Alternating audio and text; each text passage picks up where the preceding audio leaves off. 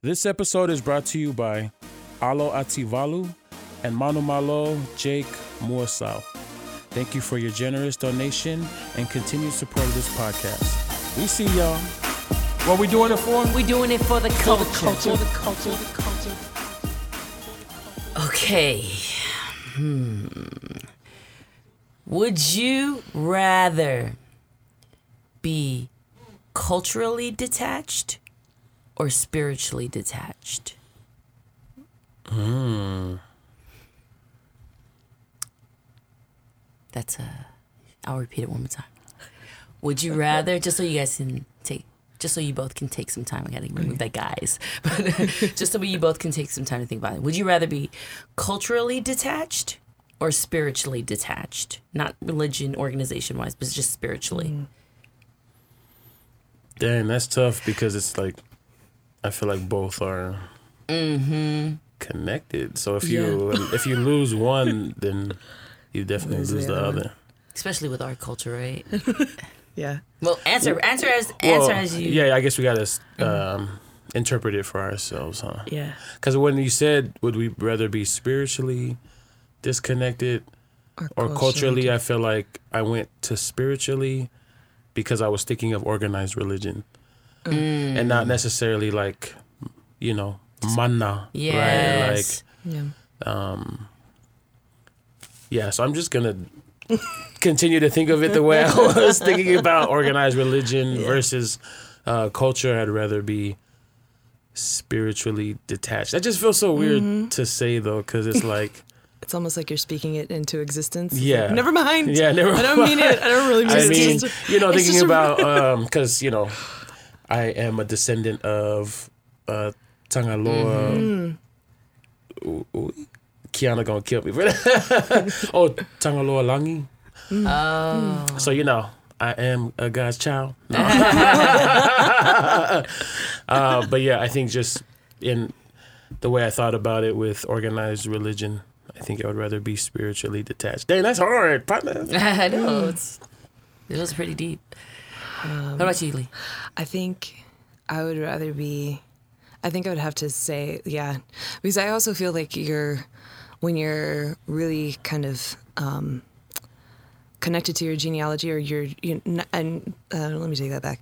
If you're, you know, working into your genealogy and you're reclaiming that knowledge, that is another that is another form of like spiritually Spiritual- aligning. So I'd rather be spiritually detached and have access to my community and um, my culture through all the different ways that happens. It doesn't have to necessarily be through just language, but through the images and the, the stories of my culture, because that in itself, I think, is a path to spiritual alignment as well. But I guess this is an either or question. Yeah. So it's like, so uh, I guess that would, you know, if that would assume in this, in in this question, that would assume that your cultural um, connection is not necessarily a spiritual one, and I mean, it's really how you interpret yeah, it. yeah. So, So- I would, I would, I agree with Danny Boy. Yeah, for sure. Um, definitely culturally, uh, culturally connected. You're the, so Instead- spiritually detached is what you. Yeah.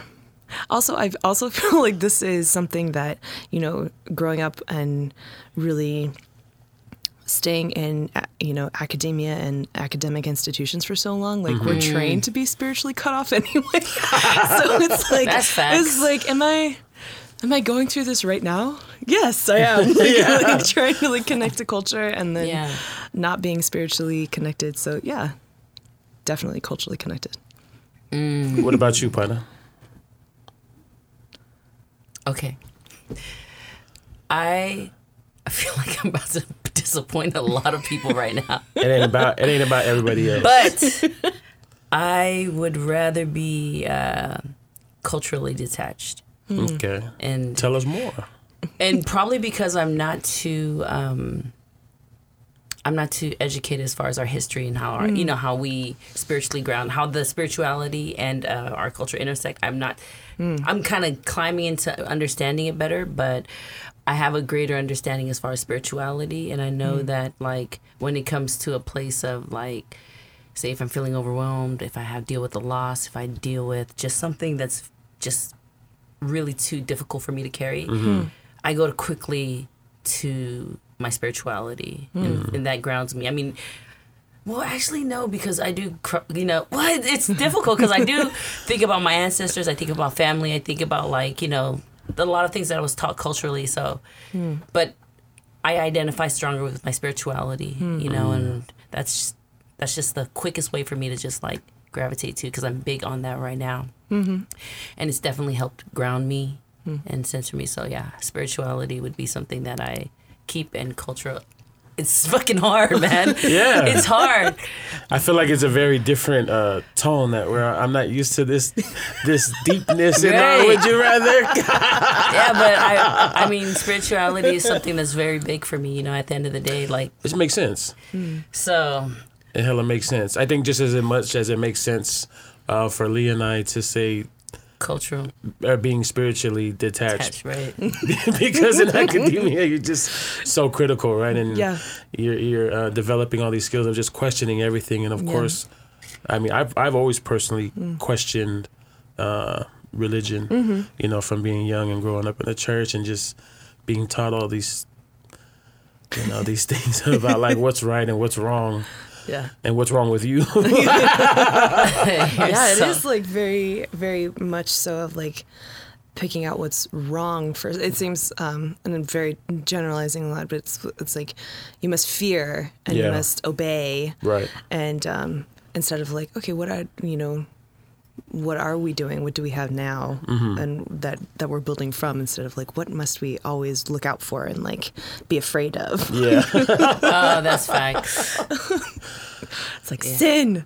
You're all sinners. It's like, oh, hey. Yeah, but you know what?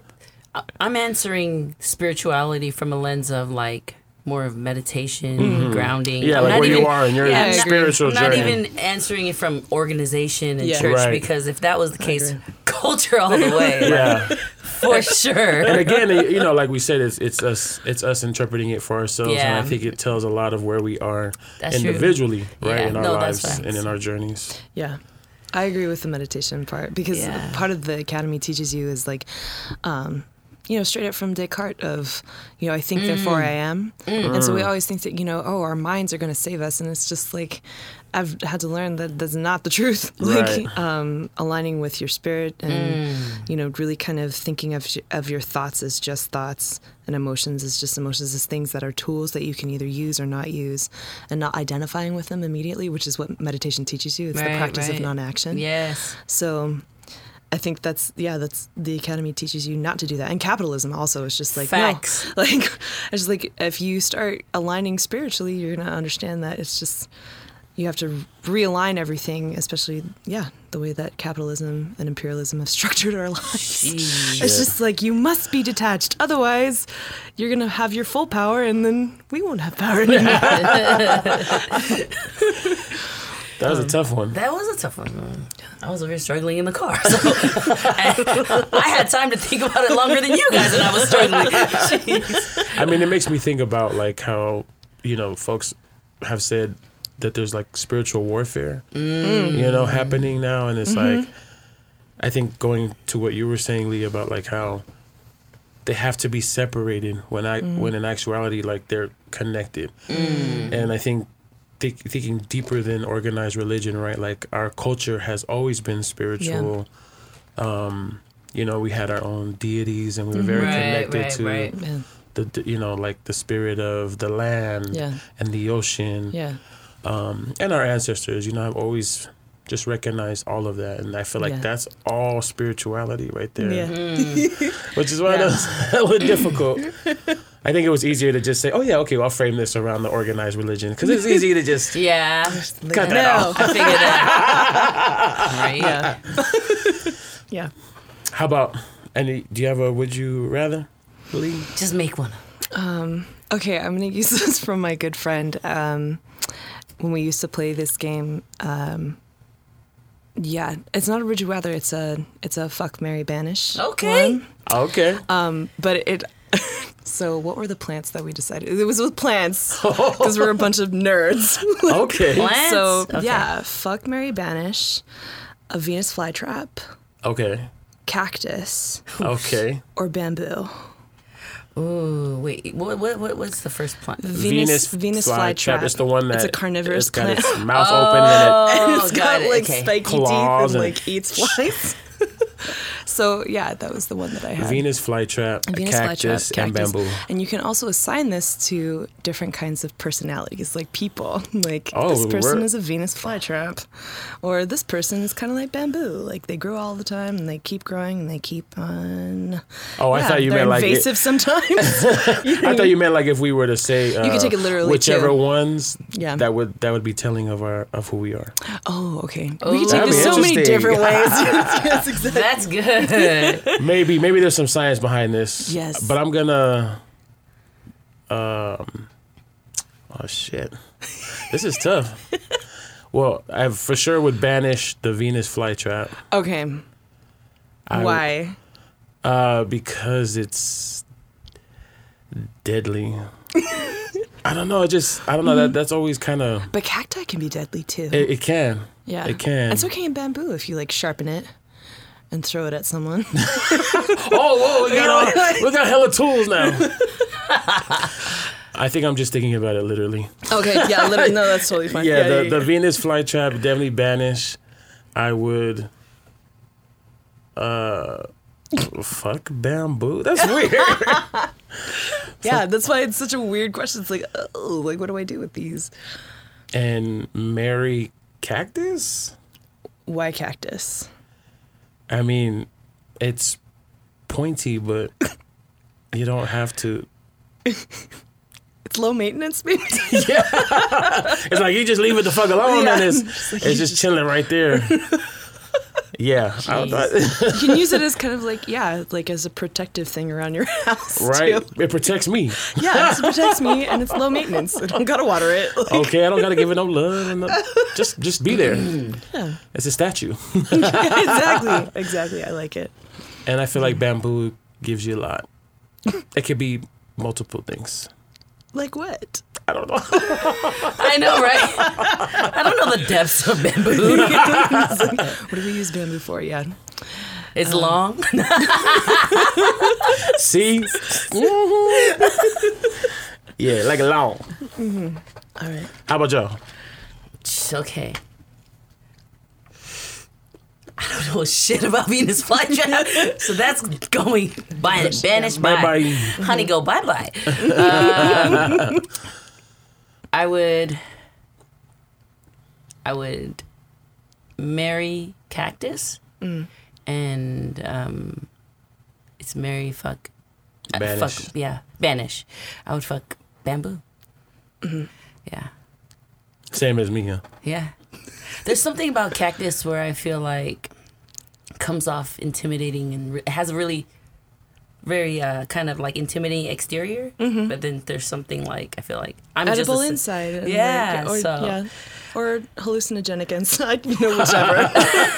yeah, yeah. So I just feel like the cactus has this whole kind of like protection, hmm. strength, mm-hmm. exterior, mm-hmm. and I'm really like protection exterior things like really big for me. Hmm. And So I, doesn't cactus have healing properties? If I'm not mistaken, Really? Yeah. If, if I'm wrong, please let me know. But I'm sure people are like, I feel like people experts on use- cacti. I was like, on, on cacti, yeah, cacti, cactuses, whatever, whatever the plural is.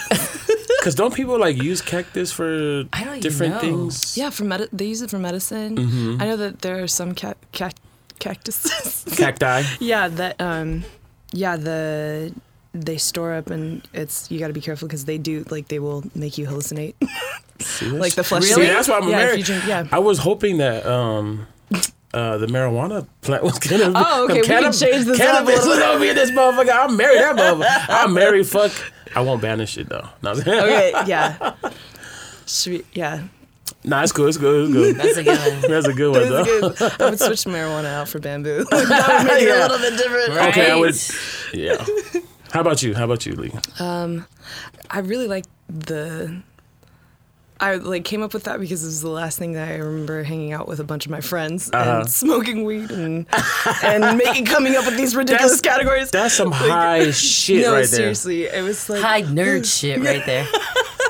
I love it. Um, I think I would. for some reason there's something so it's so sensual about the carnivorous The Venus the flytrap. Venus flytrap. I mean, just listen to its name. Like, you know what I mean? So it's like, hmm. I like that it's. I like that it. It's like, it is a carnivorous plant. It's just like it just eats everything. It's like always hungry, and so I think I would. I would fuck a Venus flytrap. Oh. And it's also a little bit dangerous too. It's just Baby like, oh, girl. it's just kind of like, oh, like what's going? On? Yeah, You want to gotta- you want to gotta be think- trapped. You want to be trapped. Oh, baby girl, you a little trap queen. Oh my gosh, that's what Venus flytraps are. Really? Yeah. Um, I think okay. So there's that. I think I might. I think I might marry cactus too. I think I might marry cactus Why? Um, for those those same reasons of protection, and then also I have this fascination with things that are both tender on the inside and very like. Um, and very spiky on the outside. You know, it's dangerous on the outside. Girl, sounds like you're talking about a sex toy.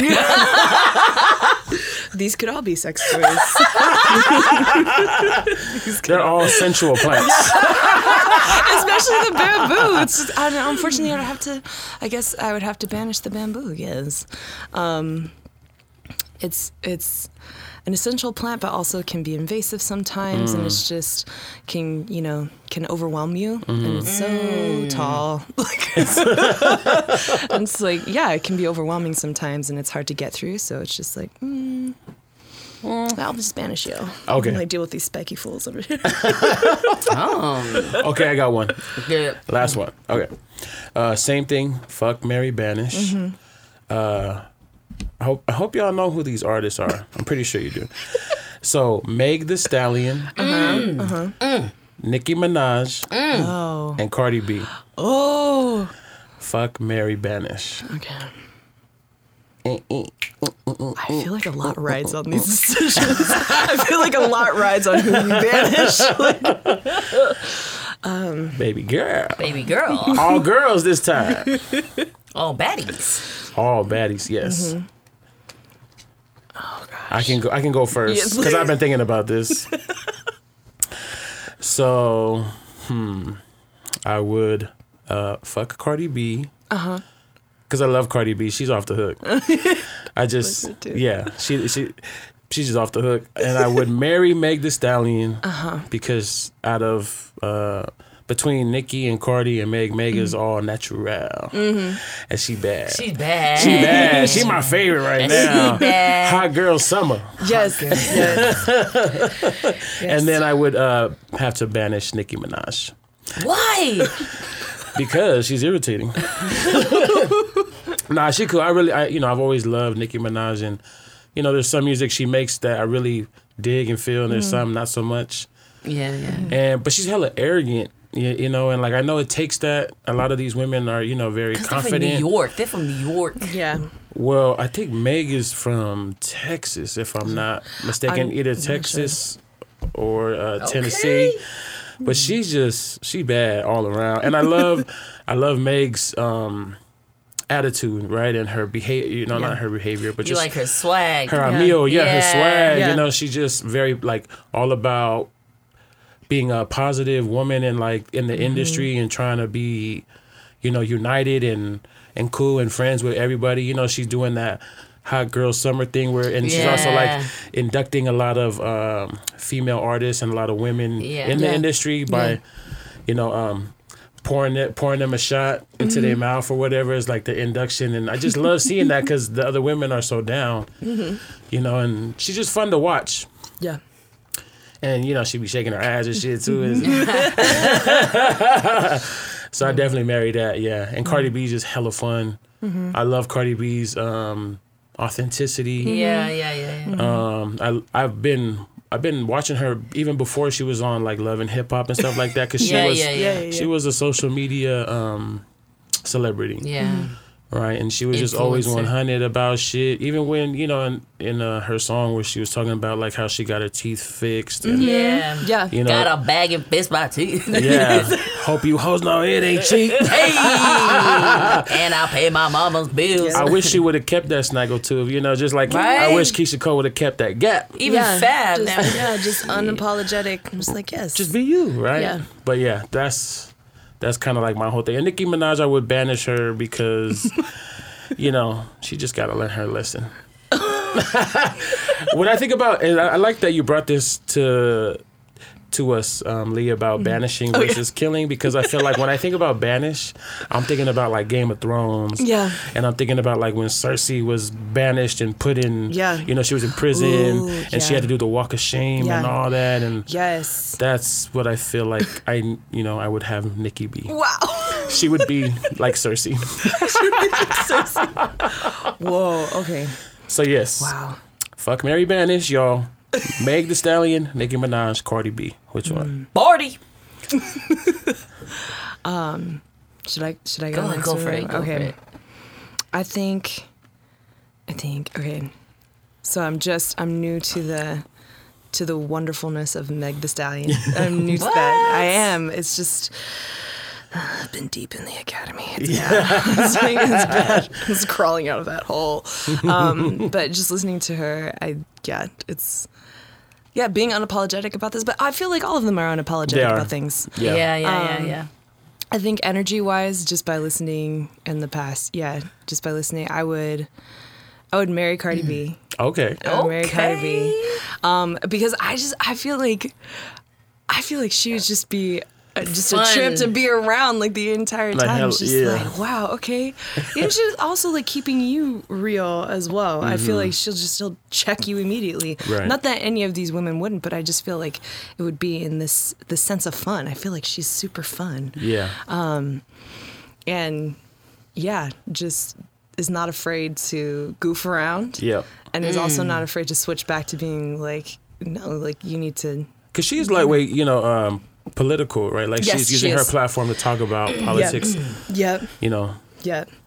Um, so I really appreciate that too. Mm-hmm, it's just like the she yeah she's really on that and sharing that with the community her all of her communities all of her fans Where um so i really appreciate that about her i think i would i think i would i would fuck meg thee stallion yeah.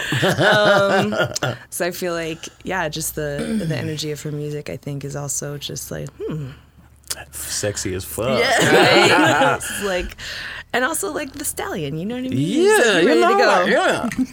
no, no pun intended, huh? Yes. Mari, Mari. And then unfortunately, I think I'd ha- well, there's only one other option. Is just I think I would banish Nicki Minaj. Fuck off. uh. Well, also like, could you imagine being married to? m- Maybe married to Cardi B and then fucking Nicki Minaj and then having them cross paths in your house. Ooh. It'd be like oh, I bet uh, people throwing shoes everywhere. Like I bet Mona like- would love that. would love that for loving hip hop. Right. Oh, yeah. So just to have some sort of balance in whatever space I'm in, like whatever house I have where I'm like sleeping with all these women or whatever. It's just like I think it would be a good balance to have My Cardi space B. is very sacred. My space is sacred. I ain't got time for no mess. You're keeping all lanes clear, okay? Yes. Yes, exactly. What about you, partner? Oh, right here. Cardi B, wifey, Meg Thee Stallion, fuck. Banish that. Nicki, Say- I'm automatic. bye bye. Girl, bye-bye. For all the reasons you guys can't chose fuck with Cardi. you. I really love yeah, Cardi B is attractive in so many ways because I love how she's she's unapologetic unapologetic about just being herself. Yeah. Mm-hmm. And she can put herself out there. Not you know, like a lot of people kind of bash her on like not being too educated, not being like they they, they bash her a lot on like her her, her being Um, her past being a stripper. yeah, her past being a stripper, just her her her appearance before the money. It was like they mm-hmm. bash her. But she's like very public about it. Yeah. Very public about it. But one thing I love about her is that she's able to put herself on her own platform without makeup mm-hmm. and mm-hmm. still look sexy as hell. Like no makeup at all. Fucking just messy as hell in pajamas and she's like still badass Yeah. bitch. but you know, I, I mean, Meg Thee Stallion, I'm, I'm sure she'll do that too, but I haven't seen that. I haven't seen that for sure with Nicki Minaj. But Yeah. Nicki Minaj looks like her butt is fake, her chest is mm-hmm. fake. It's just like mm. fake right there. Every mm-hmm. ounce. We all said we are gonna banish Nicki, huh? Yeah. Qualify. I'm sure she Baby girl. Step it up. baby girl. Get your ducks in order. What's up, y'all? Welcome to For the Cultures. I'm one of your hosts, D Boy. And I'm your other host, Bex Bumble. What it do, Kaipo? Yeah. We got a special guest in the building with us. I know we've been chopping it up for a minute, but I want to take this time to introduce y'all to our special guest, Lee Kava. Hey. She is a Hafekasi poet and musician of Tongan descent who recently received her PhD in English from UH Manoa.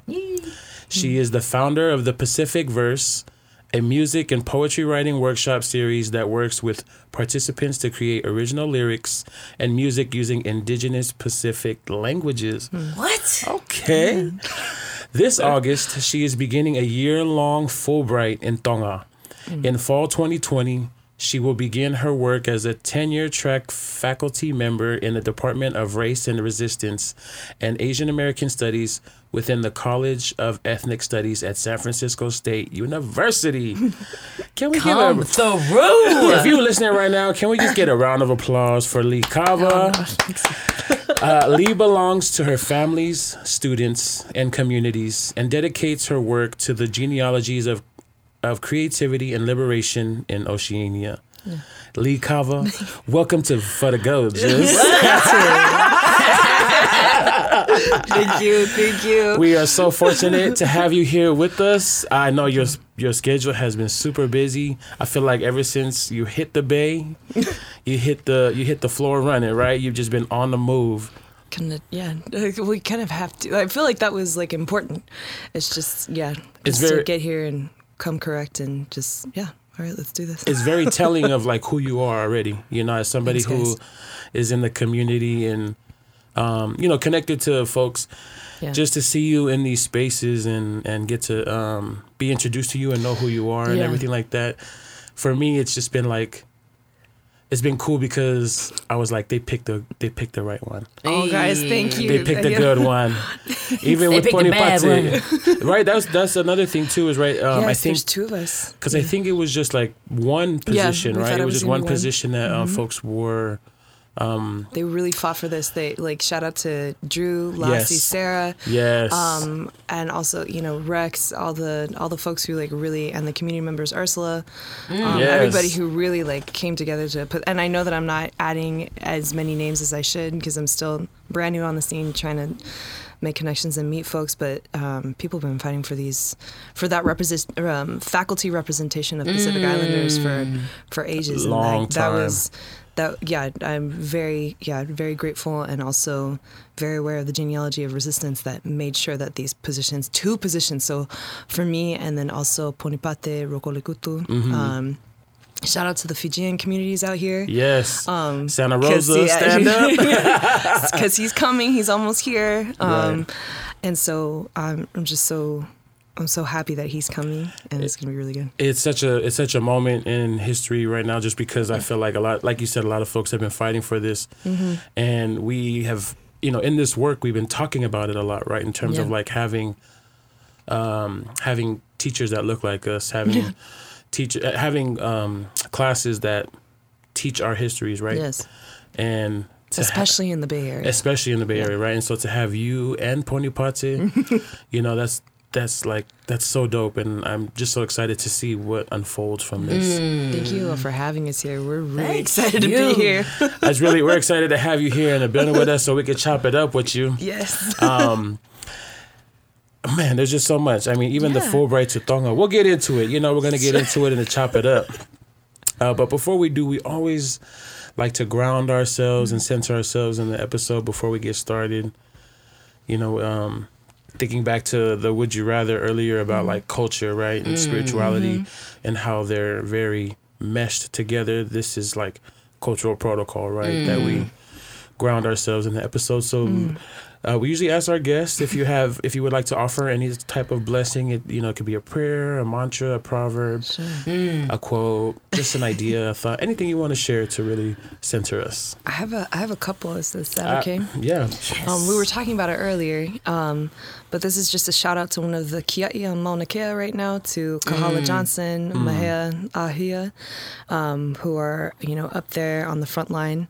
Um, Kahala talks about um, the fact that us Pacific uh, Pacific people are islands moving within islands, and that we carry our islands with us no matter where we go. So it's just reminding myself of that, like because a lot of us live and love in diaspora. Right. And so sometimes it's hard for us to get, you know, just economic wise, trying to get back to the islands, trying to stay there, trying to learn our languages, and to remember that we always carry our islands within us as we move. So that's one of the things. And then also, um, the translation of Ku Kia'i Mauna mm-hmm. um, into Tongan is maluia mauna kea. Mm-hmm. So to you know to stand protect mauna kea. So that's the other one. Mm. Nice. So those are the two. We are islands moving with within islands, and then maluia mauna kea.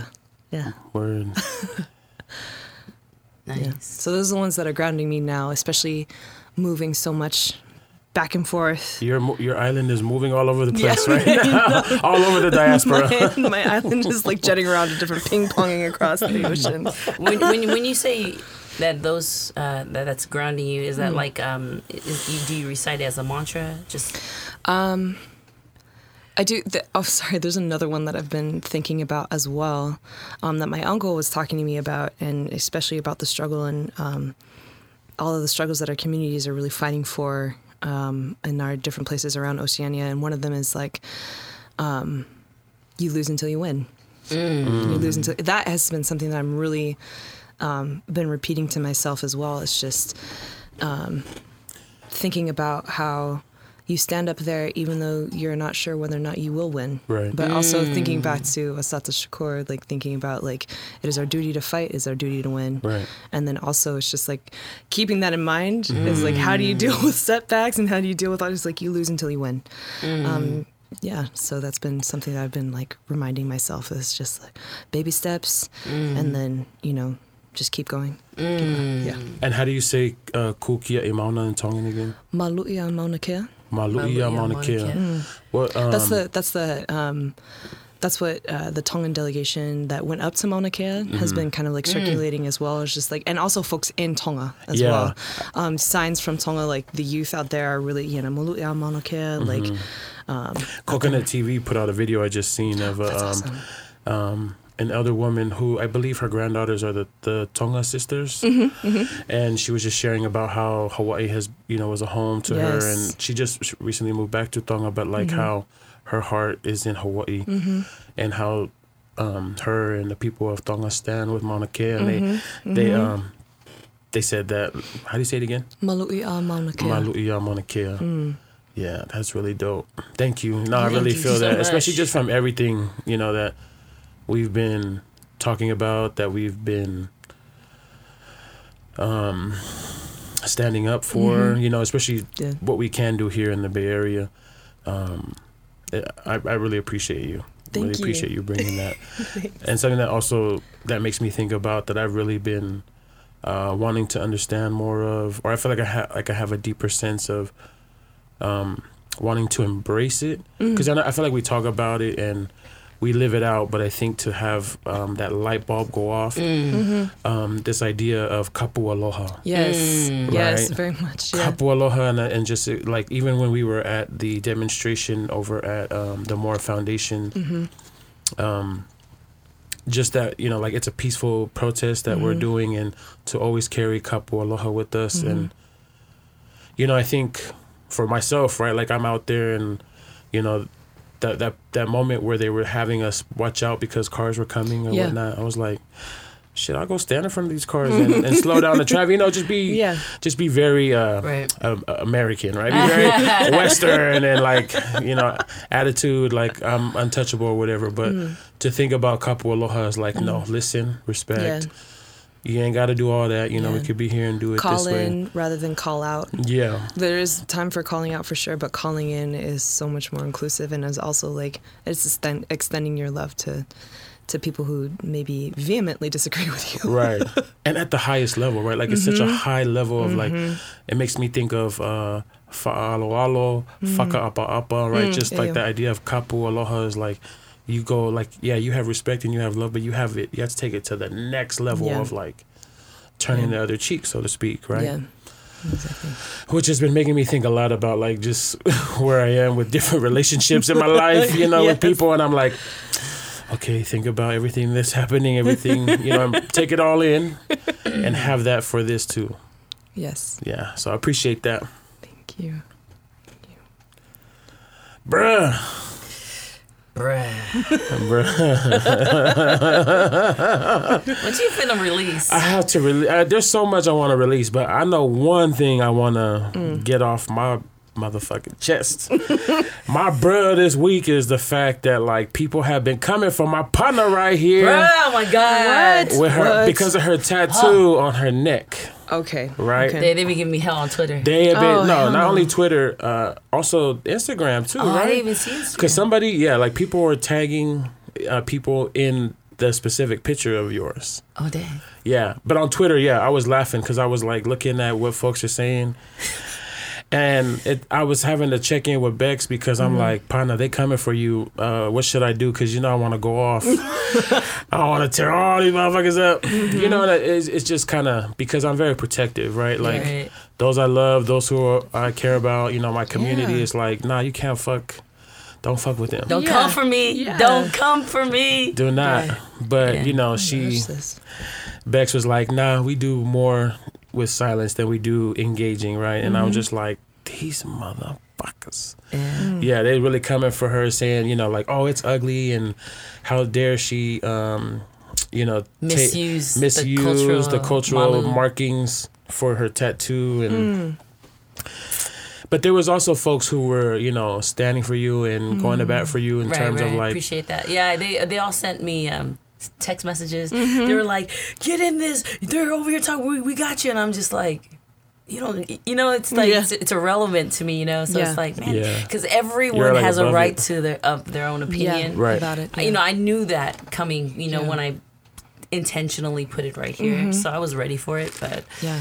and they're hella There was late because so that was yeah. like so long ago. I know, I was like, honey, you're Somebody- a little too late. little somebody's too late tweet. for this. Somebody's tweet was like, "Whose Honey, auntie that is was this?" five years ago. like, I added to that tattoo. Relax. Yeah, your your nieces uh, actually were standing up for you too because I think uh, the tweet read like, "Who's aunt? Somebody get their auntie." Da da da. da Like, Like, this is my auntie. So Yeah. okay, so what? What? yeah. Yeah. You know, like Oh, that's so good these to have fucking people come up for you, gatekeepers yeah. Of the culture. Yeah, I just I I didn't want um D boy because he was ready. He was like, I'm about to get. I was like, no, let's step out because at the end of the day, like, you know, like I know he would have given me that same advice. Mm-hmm. So and and we we stand for a greater cause and a greater Yeah. purpose. You know, as far as Yeah. like what we share and speak Yeah. on this platform and even Yeah. Mm-hmm. outside of this platform. So like although it was like you know lightweight irritating, Mm. I was happy that hey, we they're recognizing our podcast. So tap the, our enemies tap the fuck in, tune in, And if we are, and if we we, get more value, ratings. okay, if we value everybody's voice, you know, i- Mm. uh, within this platform, that doesn't necessarily mean that the voices have to agree with us. yes. Facts. right? And so it's like you are totally 100% able to have your opinion. You Yeah. know, like go off, sis, go Yeah. off. Yeah, It ain't gonna make me none, so I don't know what you're doing. Like this tattoo still gonna be here. right. But tap in, like, share it with more of your friends. like, Tag the And, podcast. and that's what's happening. Yeah, some folks are, uh, you know, even though those who like, mm, there was somebody who was very respectful on Twitter, um, and she was saying that like she really loves our podcast. Um, she doesn't, you know, necessarily um, agree with like your tattoo or whatnot, but Right, she right. but she listened to the episode and she Yeah. totally understands where you're coming from. And she can respect that, right? Like she doesn't have to agree, but she can respect it, and sure. that was really help. That was really like nice to see. yeah, yeah. So that got a retweet. yeah, yeah. But you know, like just to see people going to bat for you was, um, it was easy for me to be Yeah, yeah. like, okay, I don't have to engage, right? I don't have to, Right, right. I don't have to go off, right? Yeah, I don't have yeah. to call out, right? I just, Yeah, yeah, and that's like a that's another shift. You know what I mean? It's like okay, because that's the first thing. You know, like ah, like what do you what do you mean you're coming for me? And like I, I didn't do. I didn't do nothing to and you. then also like we might not even know each other. Like Right. you know what I mean? Right? It's just like you're not like it's this, this is call not- out culture. I think Yeah, you know, call especially with like on social media. There's you know, there's so many debates and sure. conversations. People like I seen one dude tweet something about like The Rock don't owe y'all nothing because there's this conversation about The Rock. That's Mm. another bruh. Right. That's another bruh. you know, I think the I mean there's a there's a highlight in it, right? There's a positive thing about The Rock showing up at Mauna Kea, mm-hmm. um, greeting the elders and being received by folks up there.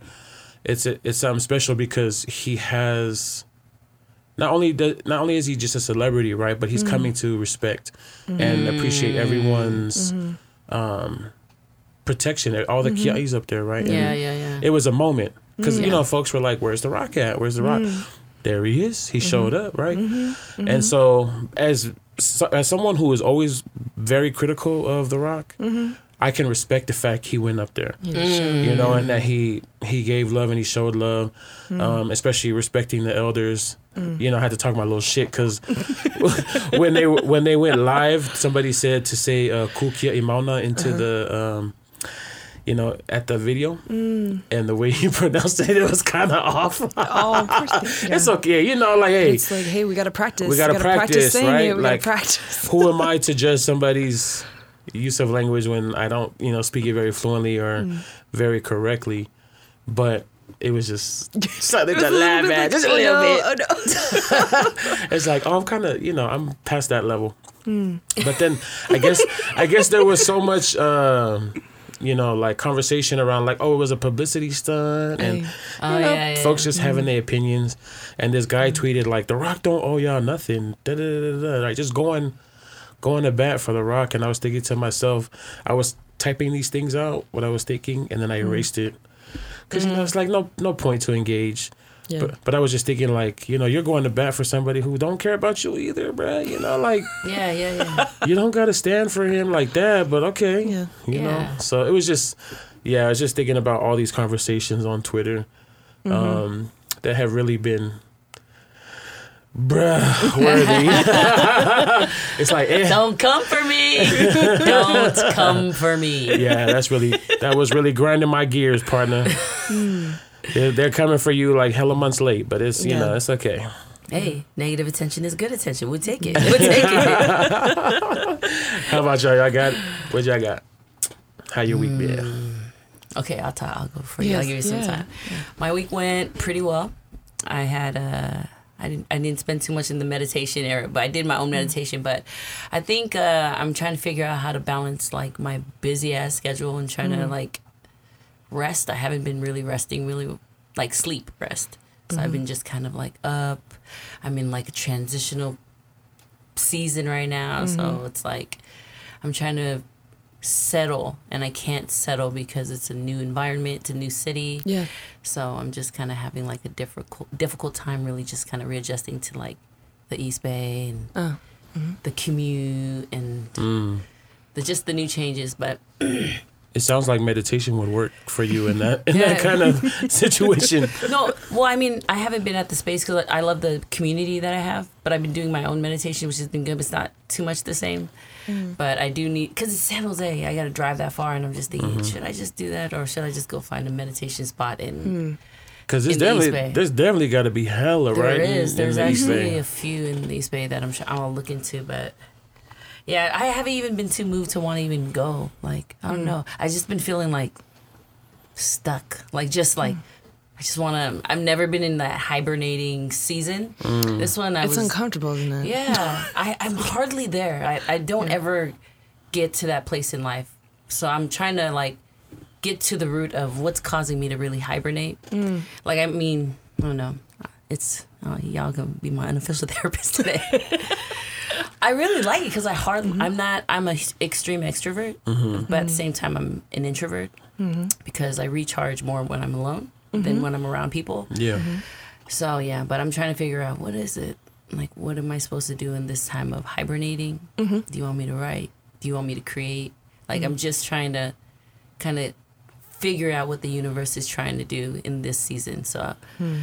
What does what does support look like for you with that? Hmm. It's a great question. That is a great question. Because you know I'm here for you, partner. I know you you have been actually. we can we can like meditate together in your room. I Really? need I need uh I need it myself. I know. Facts.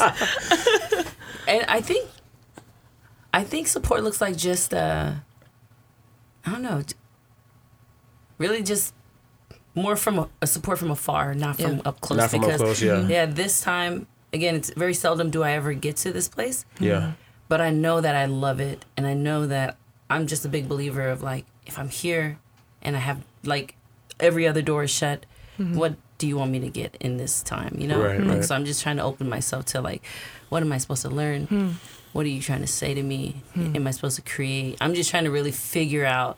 So it's a great thing, Yeah. but Are you asking this of the creator? yeah, the creator. like, why you want me in this? Yeah, you know, why am I here? In You know, state, it's, it's and it probably has everything to do with maybe he's just trying to give me a new wind, replenish, Mm-hmm. re- renew my soul, and just reset. So I feel like it's definitely that partner. You know what I mean? When we when we change when we change scenery, you know, when we're in new chapters of our lives, when we're in different spaces, it's like it, it's a transition, yeah, and it and it and it's a roller coaster. yeah, hmm. I mean, I've been back in the Bay for almost two years now, and I feel hmm. like I'm not completely mm-hmm. settled or transitioned. Right? Mm-hmm. It's very like I'm very much floating. yeah, You know, versus having ten toes down. Right? So. yes, mm-hmm. um, it, it can it can last forever, but I think it's just about making it Mm. making it your own, right, and making it work for you. yeah. Hmm. But the good thing about it is that I'm now doing a lot more of what I used to love. Like now I'm doing back to music. Mm-hmm. I'm DJing more than I did ever mm-hmm. because that was like on the back burner. Mm. I'm actually like even creating with like music, piano. Like I'm mm. spending a lot more time in that realm that I put on the shelf for other things that I thought I was more passionate about. So mm-hmm. th- those have been my key outlets, and I'm grateful for. And even kind of finding like folks like Jean, she's in she's in Yeah. Oakland. I was like, how am I just gonna now bump into you and you're leaving? Okay, so we hung oh, out yeah. and. I was just you guys like, became BFFs. yeah, you, y- y'all became BFFs. queer FFs. So I like how you said on the last episode. You said queerly beloved. Oh, I love that. Uh, but it's been great. It's been great. I love where I'm at. I just, just um, I'm just trying to savor every moment and every second. That's so yeah, right. I know it's only for for a smidge time. So Yeah. yeah. How about you? How about you, Lee? Um, I think this week has been really great. Um, just uh, you know, again, just shout out to Drew, um, Lassie, and Yes. Sarah. Just um, really, I called Lassie from North Carolina, and I was like, I think like like shit is ha- like it is going down. Like our our like my teachers and my like you know dear friends are like chaining themselves to a cattle guard right now on the mm. s- to make sure the that they don't go up and develop this TMT you know what I mean? And so Lassie was like yes yes we're gonna do this. And so we we were able to do our our event for Mauna Kea and so just um just that was just amazing. The just like the was hustle for that the hustle for that was just I've I've never like I thought I would I thought I would have to like really um, it would take a while for me to find that community to work like that. Mm-hmm. um, because that's um, I'm used to that in Hawaii with the you know the poets um, the queer Kanaka and Mm. Pacific Islander poets out there in Hawaii shout out to No'u who I think is still on the Mauna um, No'u Revilla um, Anjali Roy who's um, who also does an, um, another kind of podcast radio show as well out there um, and so Wha- she does what's some- it called? it's called It's Lit. it's called It's Lit, and her her name is PhDJ. Wow, Dude, she's I amazing. live, I live, I live, I live. And so her her so it's lit is about like the literature. So she's um, she's a trained editor. She's an amazing um, writer. She um, does uh, creative nonfiction, um, and she's she's just amazing and, and wonderful. And what she does is her uh, it's lit is about focusing on you know poets, writers, musicians, or anything like that. And what they do is they cu- they have their reading, but they also curate a playlist around their reading. So it's the writers you love with the music that goes best around their writing. And so it's like super Oh. amazing. And um, so it's like, you know, um, there's literary activism out there. That, of course, like direct um, direct action out there, and. I'm just so used to that kind of. That urgency and that immediacy and i was just like just coming in like the, there could not have been i think a better way to introduce myself to the work that i want to be doing at sf state and in the in the community than working with Lossie drew and sarah to like get that teaching going on on. so The that was dream amazing. team. The dream team. it was amazing. It was so. I was like, I was overwhelmed. So it was just like how amazing they are to work with, and so just all my love to them, and, Yes. and keep building with them. I guess I'll go on to the um the bruh of the the part of this. My bruh goes out to Governor David Ige of Hawaii. Oh. Trying to lie and say that Kiai are drunks and What? like and are doing drugs and stuff like that and smoking and stuff like that when they know for sure like in Kapu Aloha you do not do that. Right. Also in a Pu'uhonua, which is a sanctuary, Uh-huh. That is that are those are the rules of like Kapu Aloha in a in a Pu'uhonua. Like you do not Right. you go with your clearest and best alignment. Like Right. you you don't you know you don't drink up there you don't smoke of any kind Mm-hmm. um, you come there to make sure that you pay attention to your kupuna and you your elders and make sure that they're taken care of you watch out for the keiki you watch out for the little ones Mm-hmm. um, you make sure that you don't leave any what you bring to the mountain you take from them you take with you so no um, no rubbish no you know and that's also like spiritual rubbish too like Mm-hmm. You gotta on. like You i gotta remember check all that shit. yeah, you do. You Take really all those do. Down spirits below. out You there. really do. Like you really do. And um, um, I had the opportunity to go up to Mauna Kea a couple years ago with um, Noelani Goodyear Ka'opua, Hokulani Aikau, and Noenoe Silva. Like shout out to you know the teachers out in um, UH Manoa's um, Indigenous Politics program, um, where they did an exchange with us with um, uh, Jeff Corntassel and his um, students who were coming from Canada, um, just Indigenous folks out there. Um, and that was, you know, that was like really when we went up there to, you know, give offerings to the Ahu and, um, you know, going up there. Um, we didn't go to the summit, but we went up to the visitor center as well to to listen to some of the aunties and to visit one of the heiau, one of the temples you really have to it's such an interest it, not an interest it's such an important exercise that they really had us do. It's just like you gotta check to make sure like you know are you ready to be up here? And if you're not it's okay. You can you can wait a little bit further down but you gotta check your energy when you go up there. Wow. and so to have david ige try and lie about these people who not only like embody these practices but also teach it to all to those of us who are not Kanaka Maoli, who are not Native mm. Hawaiian, Right.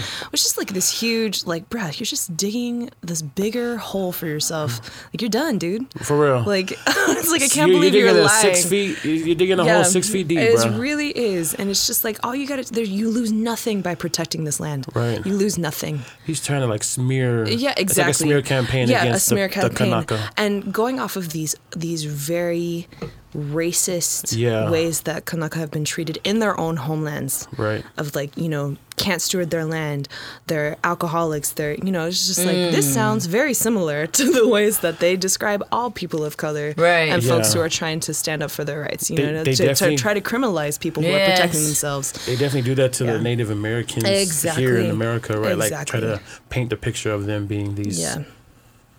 these uh people they are not, Yeah, exactly. right? That they are not. Yeah. Ugh. Yeah. So for him, so it's just I like, wish everyone could see Danny Wood's face. You know, there's a there's a um I had seen a sign that somebody made. It was a Samoan that made it, and it said "Ige, I die." And then I believe there was another sign that said "Ige, ufa." oh no, oh, yeah, exactly. It's just like, but oh he gosh. deserves. Yes, you know he deserves. Like, and there, and there's so many. what- What's really hey, sorry, you should capture this is my niece. You should capture it in the Ige comment. That's my niece. Like, she made That's that- a meme right I'm there, gonna bro. give you this so you can put a meme. I wish y'all could love see this. It's a picture of Bex's niece, and she got that that Stank face. face, that Stank this face face, on top. I'm gonna like- send it to you. You're gonna make it. Oh yeah, let's we're, we're gonna make Yeah. a meme for the coaches. For the cultures. but like for you know, just th- it's, this is so dis- like that's disgusting. Hmm. Not just for the simple fact of what he's trying to do, right? Like mm-hmm. that's propaganda, right? Mm-hmm.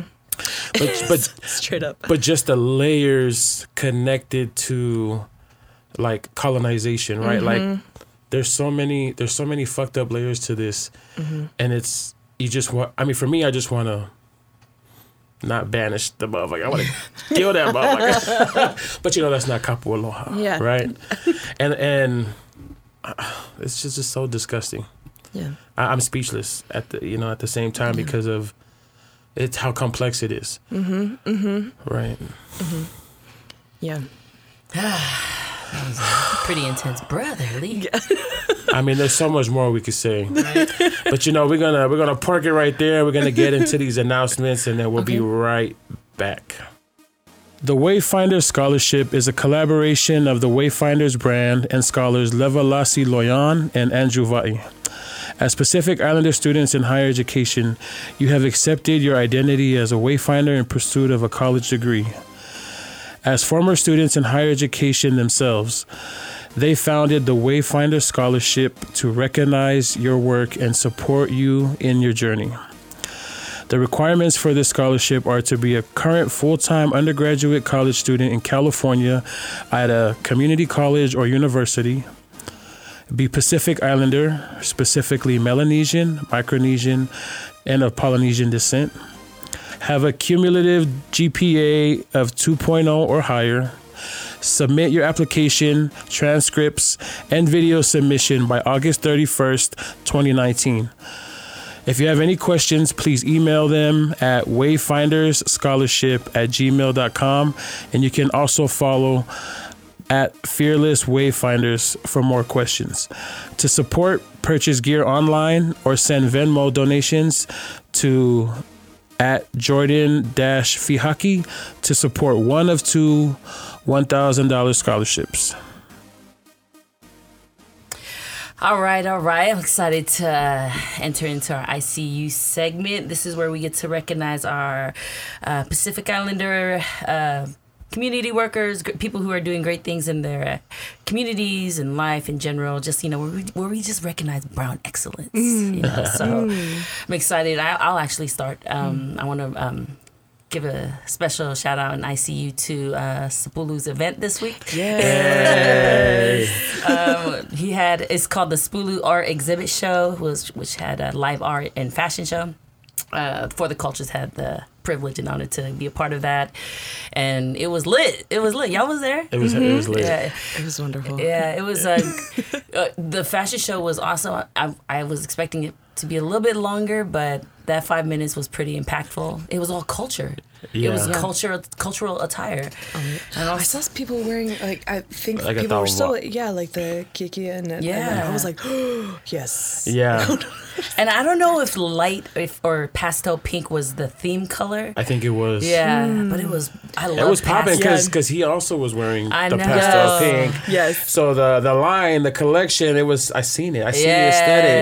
Yes. I loved it And shout out to Roots. Roots was uh, she was modeling for that fashion show, but Spulu did an amazing. He did an exceptional job. Like that whole thing was mm. lit. And you know the girl on the DJ booth.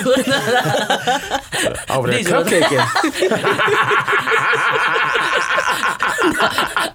he meant the song. He meant, he meant the song. You had to be there. yeah. But hey, hey, we- hey, how about the let's talk about the green bottle then leave. oh my gosh like I feel oh gosh Man, hold on. Let me do my ICU and then I'll recognize the green bottle. But anyways, Sapulu, your event was lit. I, I look forward to um, attending more of those fashion shows. And thank you for um, allowing For the Cultures to be a part of this amazing collective. We was like Yeah. we had a grand time. last his last fashion show, D boy and I pulled up like turned the fuck up. we we pre-gamed at a spot. We was ready. We was ready. And you know what? Eh, eh, because D boy when he gets into his element of like you know just on a good on a, on a good on a good buzz, one. he ends up being like the the life of the party because mm. it was like this fashion. I mean, the fashion show, the crowd was already lit, but Diva was just like, "Come on, girl!" There, there was this girl. She was modeling, and there's the tree branch accidentally hit, accidentally kind of hit her hair, mm-hmm. and then he was like, "Go ahead, go ahead, girl. Fuck that tree. That tree ain't shit." I was like, "D boy."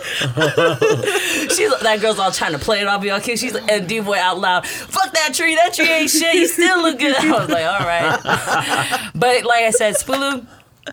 Thank you so much for putting together an amazing event. Just want to let you know, I see you. Awesome. I'll go. Um, I have a couple of ICUs. First and foremost, again, I know I've been talking about them a lot, but um, to Drew, Lassie, Sarah. Yes. Um, just it was like a dream team. like, and like going out there with you guys was um, it was like it, I don't have a lot of words to like really express how how deeply I felt that and like mm. deeply supported, and then that just gives me more of like a responsibility to respond in kind. So. Mm. Um, you know, I see you guys like just hustling to, you know, also shout out to PJ with the Bayview YMCA, like having that space ready for us. Like that was just, that was amazing. I got to see PJ last night and hang out with him. So that was super cool too. right. And then, yes, uh, also Ursula, who also, uh, you know, Yes. organized, and Uncle John, who organized that first base. Like, when we were thinking, like, oh, maybe it'll just be like 20 people and it'll be fine. And then it like got up to 50 and we're like, ooh, like, we need, to- like, we need to move. Um, so they had organized a space um, beforehand for us. And then we, and then we moved to the YMCA for, for more space. Um, so everybody who did that was just, I see you. I'm so, um, I'm so blessed and privileged to be able to work in community with you all. So I see you. Can I just say that Yes. y'all really did that too? you, Sarah, Lost, Drew, um, PJ, Urs, you know, just thank you all so much for hosting um, a teaching about Mauna Kea, Yeah. holding that space. It was uh, very informative. Uh, the mana was Thank very you. real in that space. Um, and even yeah just just everything that you all had provided for us in terms of like having the ability to either learn uh, historical context political context and even to uh, have a space to be creative. Yes and with actionable items. It was really dope. So my hats off to all of you or who organized that space. Thank you so much. So, thank you, um, everybody who was there as well. Oh my goodness. word. Um, I see you. I was, you know, just being there in that space was was really transformative. So I see you all, and then I, I also have one more I see you, and this goes out to a very special person to to me, um, is Luciane Ross. She has family in um, East Palo Alto, also in Rockland, um, but she's living in Hawaii right now. She's one of the Kia'i who went up to the Mauna she's you know got um, she's a Tongan sister um, who speaks Olelo Hawaii and Te Reo Maori, like you know, just Dope. learning in in our our languages and stuff. And she's also um, someone who really deals with plants, native plants. So she's she's a gardener, always has been. Um, and just I see you going up to that mountain. I'm like gonna get choked up. um, I see you going up there. Like I see you holding onto your kuleana and um, keeping our ties as as people who are responsible to to the land that we're on. And so I follow you. I see you. Um, you lead you lead me a lot. So I see you. I love you. Oh, I'm gonna cry. It's okay. She's gonna be feel like. I I also know she's gonna be like, you talked about me on the radio, like, on a podcast. How dare you? But um, I just want to recognize her because Yeah. she's very quiet, soft spoken. Um, always puts herself in the back first. Um, to help with kupuna, to help with elders, to watch over the kids, to and you know also to take care of the plants. She takes care of the land, and so yeah, it's very tongan of her very much so. very tongan Very- woman Very much so. i've come to learn and, love and appreciate and respect Yes. Um, so I, you know, Nane, I look to you for so much, and I see you. Thank you. Uh, my ICU this week it it's by way of you all providing that space, uh, but my ICU it goes out to Dr. Kalama Okaaina Niheu. Did I say that correctly? Ew. Uh, Dr. Kalama is a part of the Mauna Medic Healers Hui, uh, the co-founder, Co-founder. the co-founder of the Mauna Medic Healers Hui. Can you explain to us what a Hui is? A Hui is a group. It's a group. Yep. Okay, there you go. I was like, that's the best way I know how to say it. The collective. the yeah. collective of folks. Um, Dr. Kalama is also a medical officer uh, on the Hokulea, Yeah. which is really dope, um, and just comes from generations of, res- of resistance Yeah. in Hawaii, right? Yes, her yeah, her her parents, her grandparents, yeah, just um yeah, she's amazing. She's amazing. And she also was um, co-founding one of the medic huis over at Standing Rock Yes. as well. Yes, yes. she shared was that with us, She was instrumental in that as well. And she, and she trained there. she trained there. She said she learned so much from Yeah. there, and she really like even though the focus was on what's happening on Mauna Kea, Mm. she uh, really brought forth the importance of being connected to all the fights for you know with indigenous folks, right? Like Shout out to Um, folks at Ihumatao who they're- standing up there for their Yes. for their rights. Shout out to the folks who are organizing Puerto Rico yes, so that they can win. right, Um, and shout they out to won, the- yeah, and they won. and they won. and they won. And shout out to the folks who are still taking care of Standing Rock. Absolutely. there. Um, and of of course to the Kiai that she's up there with. I think she was. She, I think she, by now she should be back. on she the should be back, yeah. right? Yeah, she was Yeah. Um, going back the next day. Um, Um, and something that Dr. Kalam she talked about so many, so many great um, nuggets, right? That I Mm-hmm. really took away from there. You know, sh- she expressed that like she knows that folks are, are everywhere, right, and Mm-hmm. want to stand in solidarity, and what we can do in in our spaces, you know, away from the Mauna Yes. she said um, even though we are away like she they, they need us to be the mauna here. Yes. right? And, and the mauna the mauna is with, within us. And to play our part especially here in the bay area right? Like one big thing that dr kalama said was that we all have the ability to go um, um, to these spaces that are investing in this telescope to Yes. hold them accountable Specifically, the UC system, right Caltech, and um, the Gordon and Betty Moore Foundation right, right. house here in um, palo alto in Palo Alto. So you know we have that opportunity to really um, organize as Pacific Islanders. yes um, in in allyship with Kiai and with allyship with all our all our communities to really put pressure on them to defund the TMT Yeah. immediately to immediately defund the TMT. um, Dr. Kalama also shared this after she did the Oli. She shared a story, um, and to quote, she said, "I believe we are living in the prophecy of Kapihe. Uh, the prophecy says there will be a time when that which is above, those in power, will be brought down low, and there will be a time when those of us below will rise up, and the islands will join together, and the walls will stand." and um, just the fact that she says that we are now living in the prophecy of Kapihe, and to be able to explain that to us. I don't know if I did any justice with her quote, but That was perfect. please, please explain more if you know. Um, but just, just her, just her whole, the whole way she explained Mm. um, what's happening, what she's done. You know, mm-hmm. being up there, her time in at Standing Rock, mm-hmm. uh, what they're developing now, and what we could do here. I was so mm. moved. I was already moved being in that space at the mm-hmm. teaching, right, with just having you all organize the space. Mm.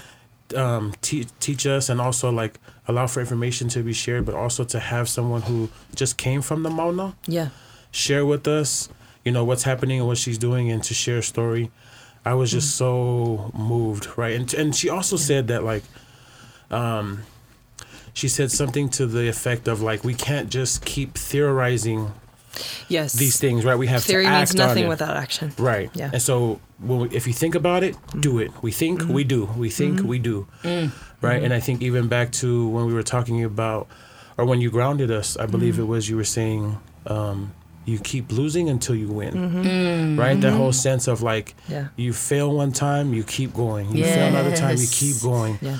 Never, don't give up, and that's so hard, right? Like, that's, Yeah. I'll, I'll yeah, speak for yeah. myself as just somebody who, you know, don't want to take a L, and if I take a L, I take it hard. And sometimes it's hard to get to that point of where it's like, okay, I see the lesson in it, Yeah, right? yeah, yeah, yeah. Sometimes you just really absorb the L. Yeah.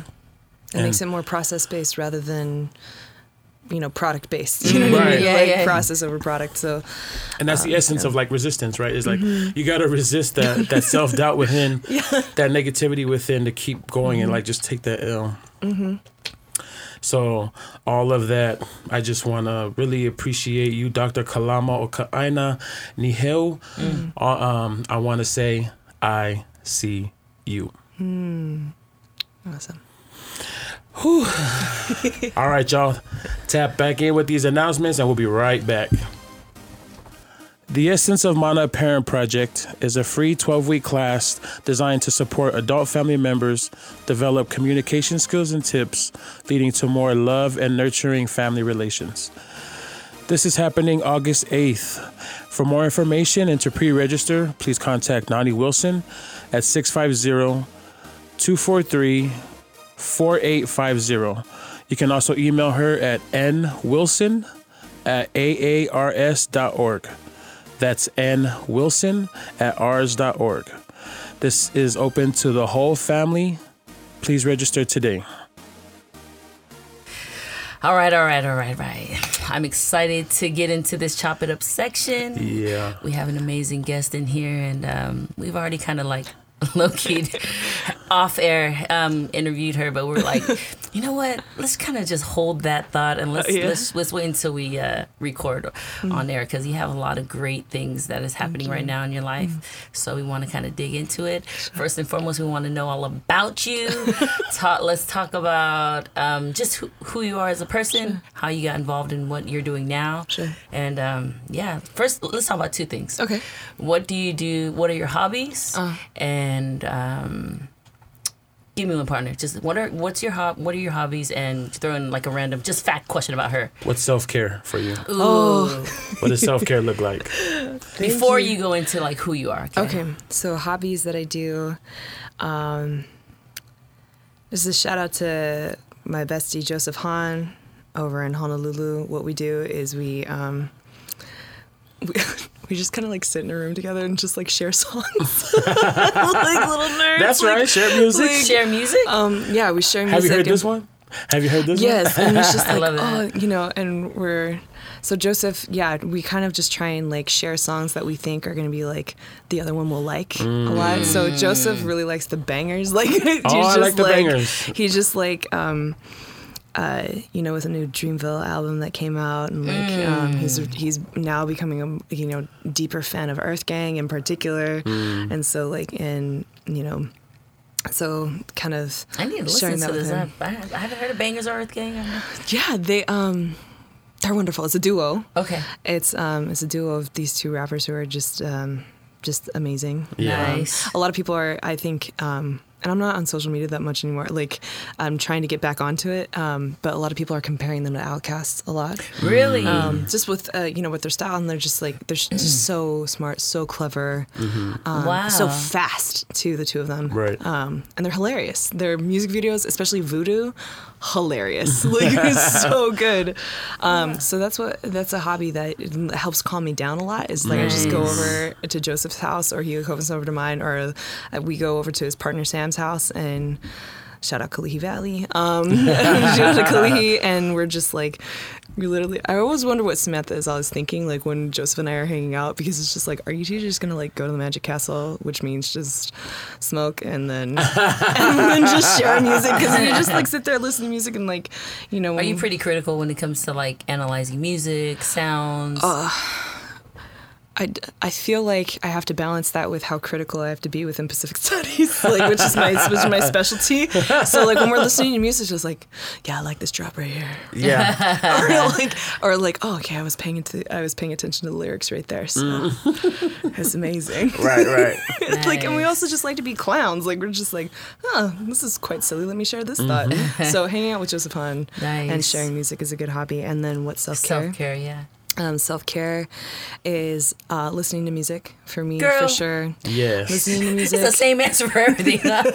It's like music is the answer. oh Like, man, and you play music. Yeah, I play music. It's Um, healing.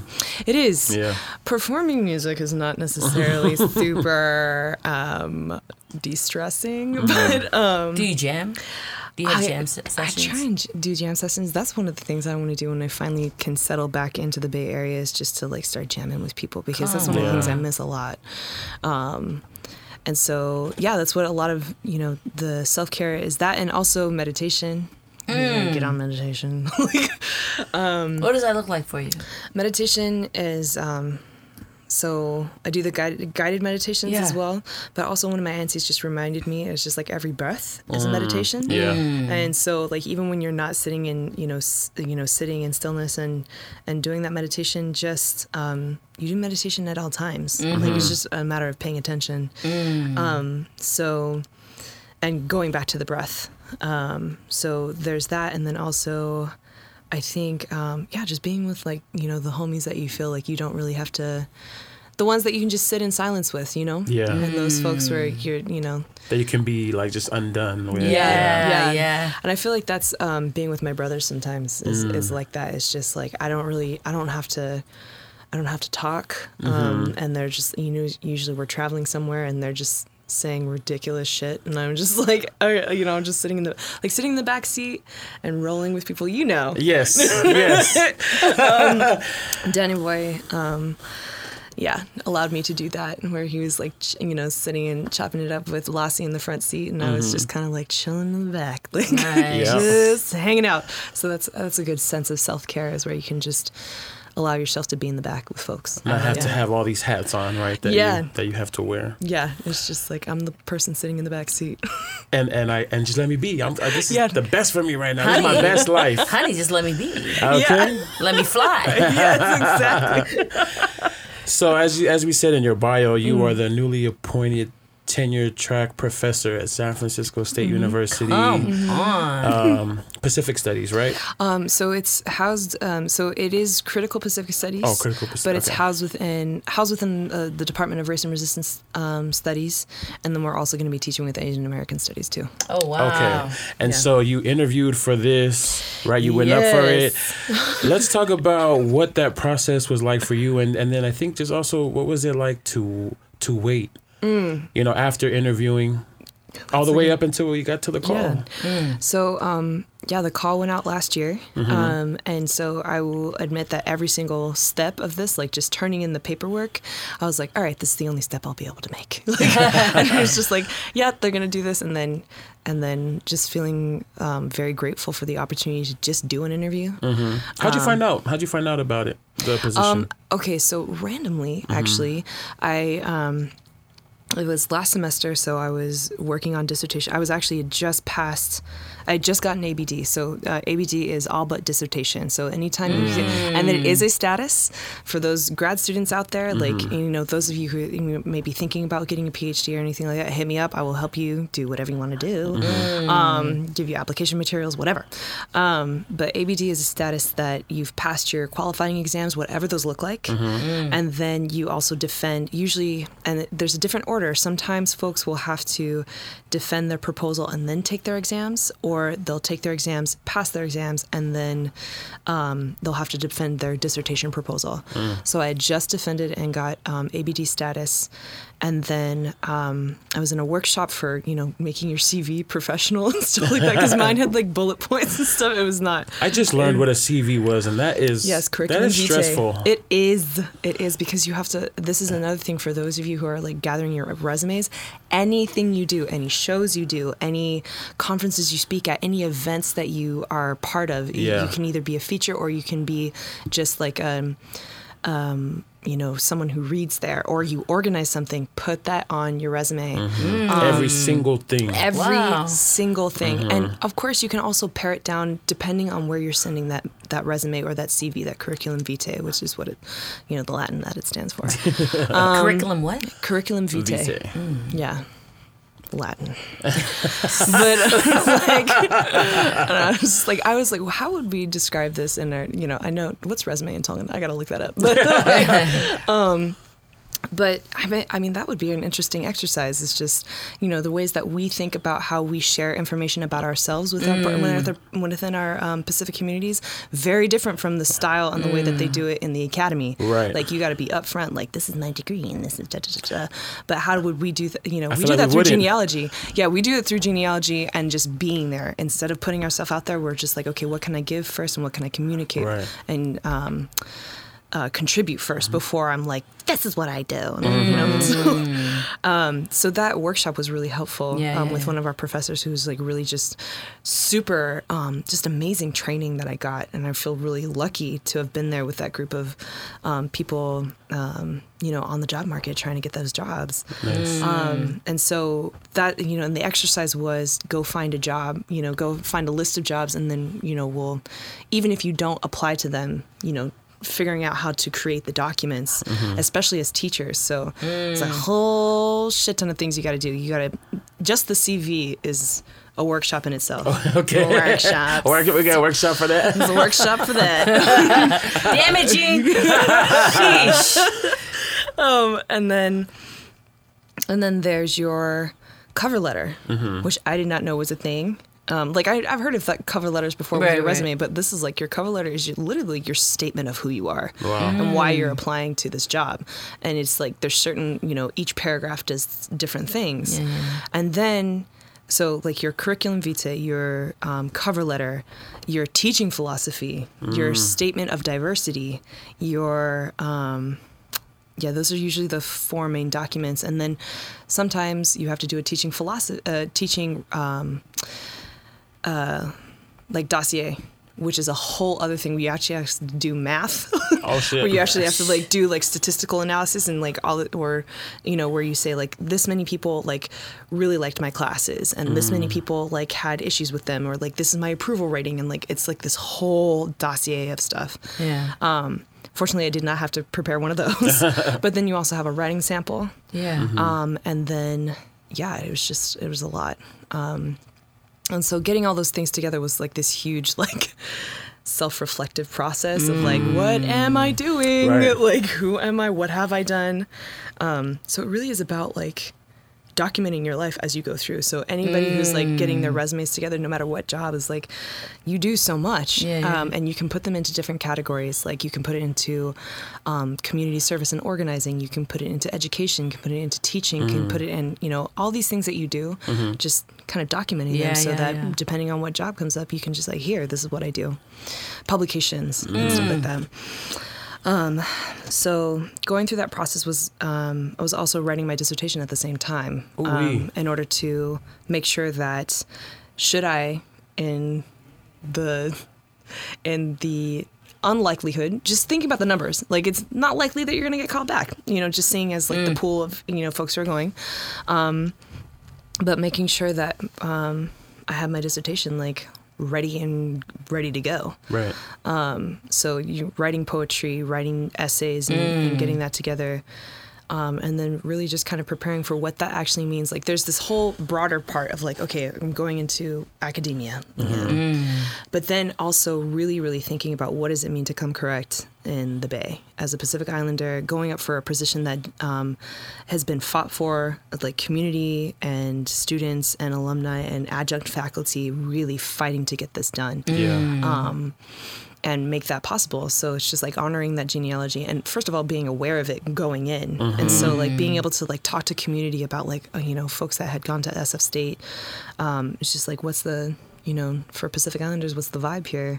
Um, what is it that we need? You know, what is it that would be asked of a teacher going in? Um, and then doing the doing the interview is um, you know going through the job talk you there's this this so this is a very strange kind of translation that you have to have between you know knowing that you're in the academy broadly but also speaking to very specific people Yeah. and answering their questions and just being you know just being transparent and just uh, yeah i think the whole time that i was doing doing that i was just like don't dishonor your ancestors Like, i was just like hold it together Sheesh. hold it together and just represent well You know, when that's all you gotta do in your um, your whole just kind of education journey, were you ever at one point? Did you ever feel like giving up? Dropping out when I was doing my exams.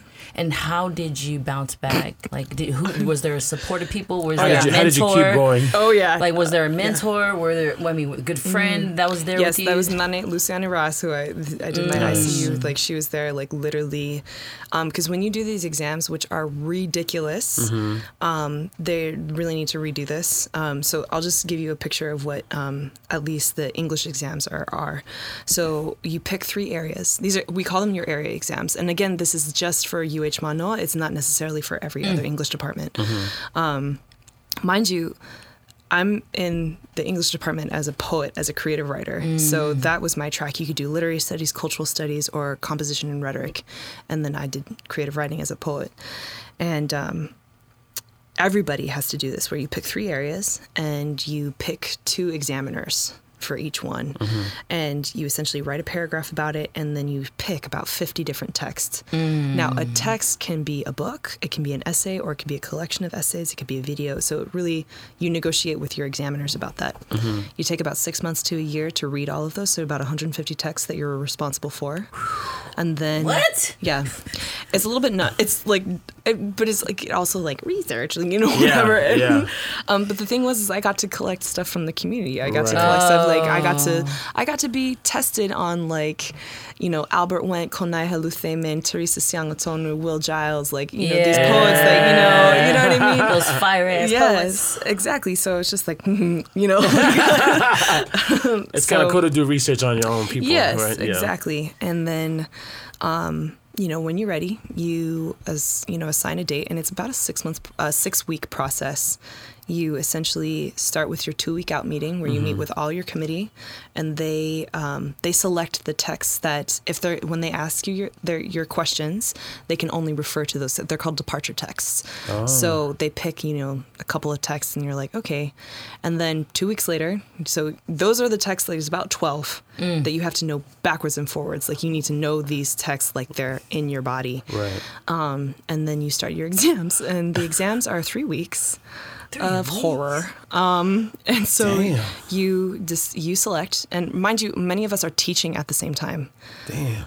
Shout out to ALU, the um, grad student um, grad students at UH who are trying to unionize right now, um, and because we're not we're not being paid a living wage to teach essentially to do professor professor level work Damn. if all the grad students, so just giving you numbers right now at the English department at UH Manoa, um, in the English 100, which is required for everyone going through UH system to graduate from UH, um, I think it was the number was 80% of those classes were taught by graduate students. 80%. Eighty Meaning percent. it's sometimes higher. Like some 75 to 80%, depending on the, yeah. That's so hella if, high. So if we decided not to show up, Yeah, yeah. Right. yeah. or grad students across if we decided to not show up the university would shut down Is I feel like is that like the the professors pimping out the the grad no students? th- also like this is just the system of the way Mm. that graduate students are taught uh, you know and there are like i just also want to say that in the english department i was very you know i was lucky to have the professors that i had who Mm-hmm. like took care of me and trained me but at the same time they have different kinds of pressures on them Right. about you know ask that they're you know it's really the way that the university is structured and the way that the administration treats graduate students as transient um, a transient population also it's just like oh well we're covering your tuition and it's like well i still can't i still can't pay my bills I still can't You live what I mean? right. Exactly. But going into this, a lot of us are still teaching at this time when we have to take our exams. And the exams are like this you select a day, you are given, uh, so for me, it was a Saturday, um, three Saturdays in a row. I was given my essay questions at 10 a.m. in the morning. And these can be anywhere from two to four essay questions. And I have to pick two questions to answer. And I have 24 hours to answer that question, and I turn in my exams at 10 a.m. the next day on a Sunday. Now, mind you, when we're answering these questions, like to answer one question would be about 15 pages. Bruh. Unbelievable. Uh-huh. Bruh. So you're writing anywhere between 30 to 50 pages in a night. Bruh. Yeah. And of course, what was the first thing that your you know teachers told you about writing papers? Don't wait until the night before. Yes. And then at the highest level of this, they're like, write it in a night. write, write a research paper in a night. See, it's all set up to fail. Yep. And then you pass that first thing. Uh-huh. So you send it in. It's pass fail. It's not like you're not Oh, great. there's enough. not grade. It's Oh. pass fail.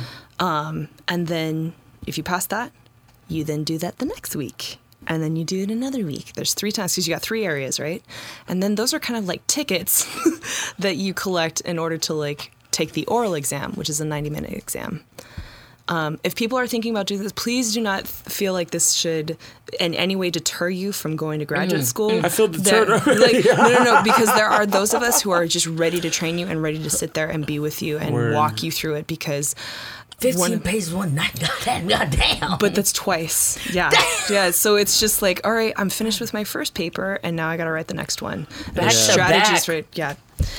Is we got to change that system. there are many different ways to show your prowess and your breadth of knowledge, and that's the thing. It's like they're asking you. It's a very long book report, mm-hmm. and so it's not. You're not necessarily making a new argument. You're just showing your breadth of the field. Right. So that, and so the the logic behind it is that you should be able to teach a graduate level course in this area. So my areas were Pacific poetry, Right. um, Pacific poetry and poetics, indigenous theory, and creative writing for social change. Well, I feel Ooh, like we're you know like indigenous this this whole process sounds very demanding and very strenuous. I'm thinking about the mental health impacts.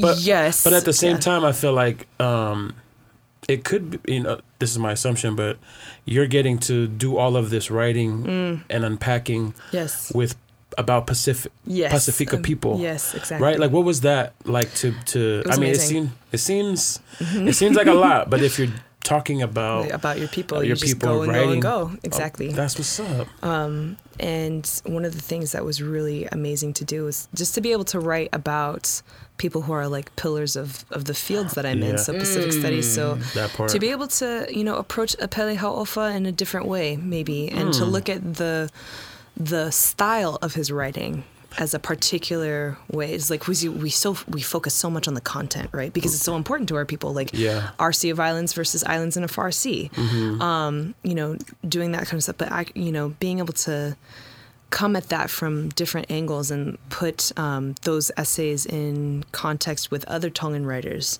um, with other writers around the time. So that essay came out around the same time that Haunani K. Trask was also writing. Um, uh, he actually, so Epeli Hau'ofa wrote that that essay, Our Sea of Islands, when he was going to present it at Kona Oh, um, for a for a conference, and he um, and the story behind it is that um, he was uh, s- uh, he was he had something written, kind of you know, kind of drafted, but then he went and saw how Pele was actually just growing the island and watching the lava, and apparently he was out there for hours, just like kind of like staring at the lava fields, and then he came up with our Sea of Islands. Wow. And so, and, you know, just really inspired. And at the same time, like Haunani K. Trask is writing out there, you know, writing from captivity, deco- um, poetry in the time of decolonization.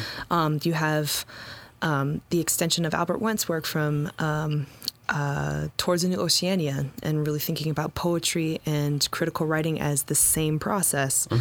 Um, so really kind of putting those things together and seeing this genealogy of, of rule breakers really. Like they're always breaking the rules. Like um, Epeli Hau'ofa was a trained anthropologist and he would um, just reiterating a story that I heard about him when he was at a conference when people were talking you know people who are non-Pacific were talking about Pacific Islanders not knowing how to do things and apparently he stood up and was just like this may be shit but it's our shit and just sat back down it's just like you drop the mic. yeah and just how unapologetic he was with what he did and that's you know something that i follow I feel like a lot of like if you're you being able to study all of that Mm. has. D- Would you say that it has fueled oh yeah. you and your work and exactly. Now, not to put you on the spot or anything like that, and you don't have to answer this, but is there some excerpt or something that you wrote, um, you know, during this process that that really sticks with you, or that sure. you really Um, just continue to carry with you? i can read a piece from my dissertation if you want. It's just a poem. It's very short. Yes, please, Um, because I feel like like just you explaining this whole process and Mm. thinking that you get to do this process with. Uh, writings and teachings of our Pacifica Mm. leaders, right? Yeah. It must have been Like yes, strenuous and um, a lot of work, but it must have been so rewarding and fulfilling. Thank you. Yeah. Um, just give me a second to to find these, but yeah, it definitely having to write that quickly, not just in the critical way, but also to really get the poetry out and really mm-hmm. kind of like channel that because I really do think that poetry is really about you know we're just faucets. Like it's just kind of like learning the skill of like and, and listening to our community about how do we turn on the faucet and let these words flow. And then you know th- I, it really does feel like that because sometimes i'll write something and i'm like where did that come from? And i'm like i'll just follow the spell. It's coming out now. Like i'll just trust uh, trust the spell that's being cast over me right now. The- it's the ancestors guiding you, yes it is. Um, let me just like the river up. flow, like the ahupua'a. yes yes yes I do. So, um, so the dissertation that I wrote is a collection of poetry with accompanying essays, um, and the collection is called Matala. So in Tongan language, and the the reason why I chose Matala is because of the story behind this word that I learned. Um, you know, as a diasporic Tongan daughter, how do you get access to your language when maybe you know? Um, you don't hear it that often or you know you, with your family like because your family's busy you know what i mean? It's like oh auntie can you teach me the sentence structures it's like no auntie's got to go to work. Um, and so um, one of the major access points that i had to my language was through the tongan english dictionary. And so what i did was I was able to source things, which, and the Tongan English Dictionary is extremely poetic. Like just the way that that was put together, the examples, and um, what's really amazing about this dictionary is that it has extensive um, synonyms at the end of each and every entry, so that Nice. you're, you're able to see the relationship between these words. Um, but one of the the reason I chose matala is because our word fagamatala means to explain, to make something understood to someone else. But matala itself um, means th- uh, several things. It means to be um, to come away separately, so you can think about that as differentiation. Um, it means uh, to bloom of flowers. Um, and then it's also um, it's also nearly synonymous with our word mahino, which means to understand. So to to know that in our languages, that matala, the, our word for understanding, is not only synonymous but actually occupies the same space as the word to bloom. And to understand is the same thing. Really, kind of teaches us the ethics of our of our connection to the land. That our our our thought processes we named our thought our we named the ways that we think after the ways that the land behaves. So it's just like all of that is in our language. Now Right. that's just vocabulary just like going through the dictionary. And being like whoa. Imagine like you know just speaking to your elders about this and the way that you know it also gave me access to understand even a smidgen of the ways that my grandparents talked and that my father still talks is this in this very poetic way. Um so these poems in the collection are kind of snippets. So I, I um, use parts of the dictionary and I build poems around them. So it's actually it, the technique is called found poetry, and I think a lot of artists and sculptors will understand this, like found techniques, like found work, where they just take things from their environment and create the art pieces. So this is essentially how those poems work. Um, so this this one I'm gonna on. read. Um, this one I'm gonna read is dedicated to my students, and it's called Tohi. And um, I guess uh, just a little bit more background about this before I read it is that um, this this dissertation is also meant to be part of a healing process. Um, so access to the language is access to healing. Come on. And so I actually go from so it's not only the dictionary, but it's also the other text that is the central part of this work is the Tongan um, origin chant of kava. So kava koe me whai mata, um, koe tama a fe vanga mo fe fafa. Like it's um, so there's this the story is is that there's this young woman Yes. right and there's these there's these two parents and they're very poor right and one day the Tuitonga, the king of Tonga comes and he actually sits right next to their only crop and of course it would be very very it's against protocol to like ask the king to move and to like get that so what they do is instead they have this sickly daughter who is um, kilia means leper right? But also means to be heated up, to be heated up of the mind, of the emotion. Um, and so what they do is they actually sacrifice her to be fed to the king, to feed the king. Hmm. And instead of eating her, he buries her in state because he was so moved that his that his people would sacrifice so much. So he buries her. From her body um, grows the first sugarcane.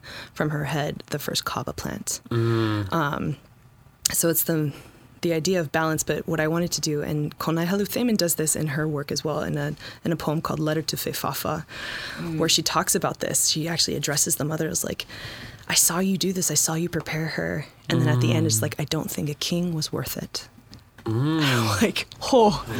Um, to really to really speak back to our genealogies and the universes of possibility that they create Right. you know, thinking about sacrifice, thinking about obligation, but also thinking about women's bodies, you know, and you know, speaking from Epeli Hau'ofa and his and his poem "Blood in the Kava Bowl," it was like he doesn't actually name whose blood that is. It's the blood of our people, but also it's the blood of this ancestor, this Yeah. woman This woman, right?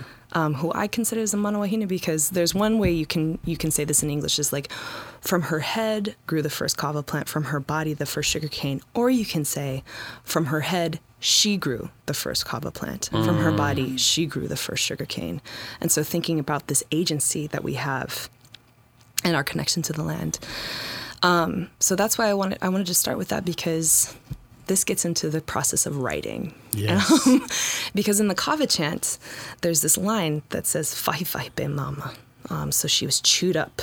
Yeah, or to be chewed up, or the kava is chewed. In, in ancient days, and even today, like our women used to chew the kava root, spit it in, and then share it. Right. Um, so spit is something that is an uh, is um, enzyme, but it also makes something safe to eat. So fahi fahi means to like butcher and split, but mama also means to chew. But it's also the process um, and the action and the noun of what you chew to make safe for a baby to eat. so you'll see people do that. They say mama, mama. Yeah. It's also the word for mother. Yeah. Um, so I think about that linkage, those link linkages between um, fahi is also related to the word tohi. Mm-hmm. Tohi means, also means to split, but in Tongan means to write. Mm. Ah, right? okay. So fahi, tohi, mama, all this eating, all this splitting, and writing. Like, what, how, what do we mean if writing is our form of chewing and breaking things apart for our people to make it safe for them to eat? You can also think about writing as liberation, and especially for our people who have always been poets. Mm. So, yes. Um, so this piece is entitled Tohi. So thinking about eating, splitting, but also writing, and it's dedicated to my students. Uh, so Tohi.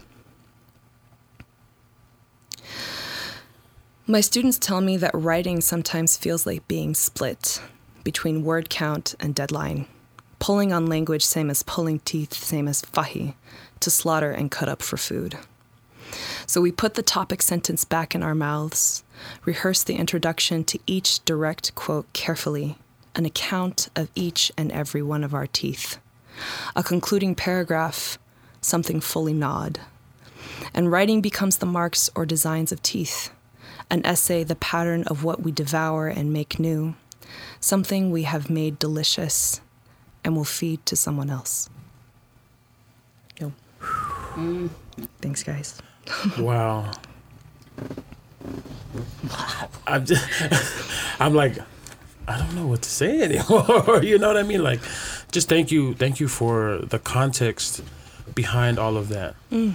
Right? Thank you for the context from breaking down all the words. I'm very, very like amazed by how our language mm. is one word Yeah. and just so intertwined into so many elements Yeah. of just our lives, right? Like uh, connected to the land, connected to our our being, to the physicality, to Mm-hmm. to you know just the spirituality of yes, everything, right? Like, multidimensional. mul- Our language has always been that way, and also the the the power of breath and your and your words. yes, Um, you know, our you know we we have this you know this thing that our you know that literacy only came to our people with the West. Mm-hmm. And that is completely untrue. Exactly, Like our yeah. people were scientists, mm-hmm. are still sti- still scientists. It's in our languages. It's in the way that we operate in our bodies. Right. Like it's a, it's more of a love letter to the continuance of our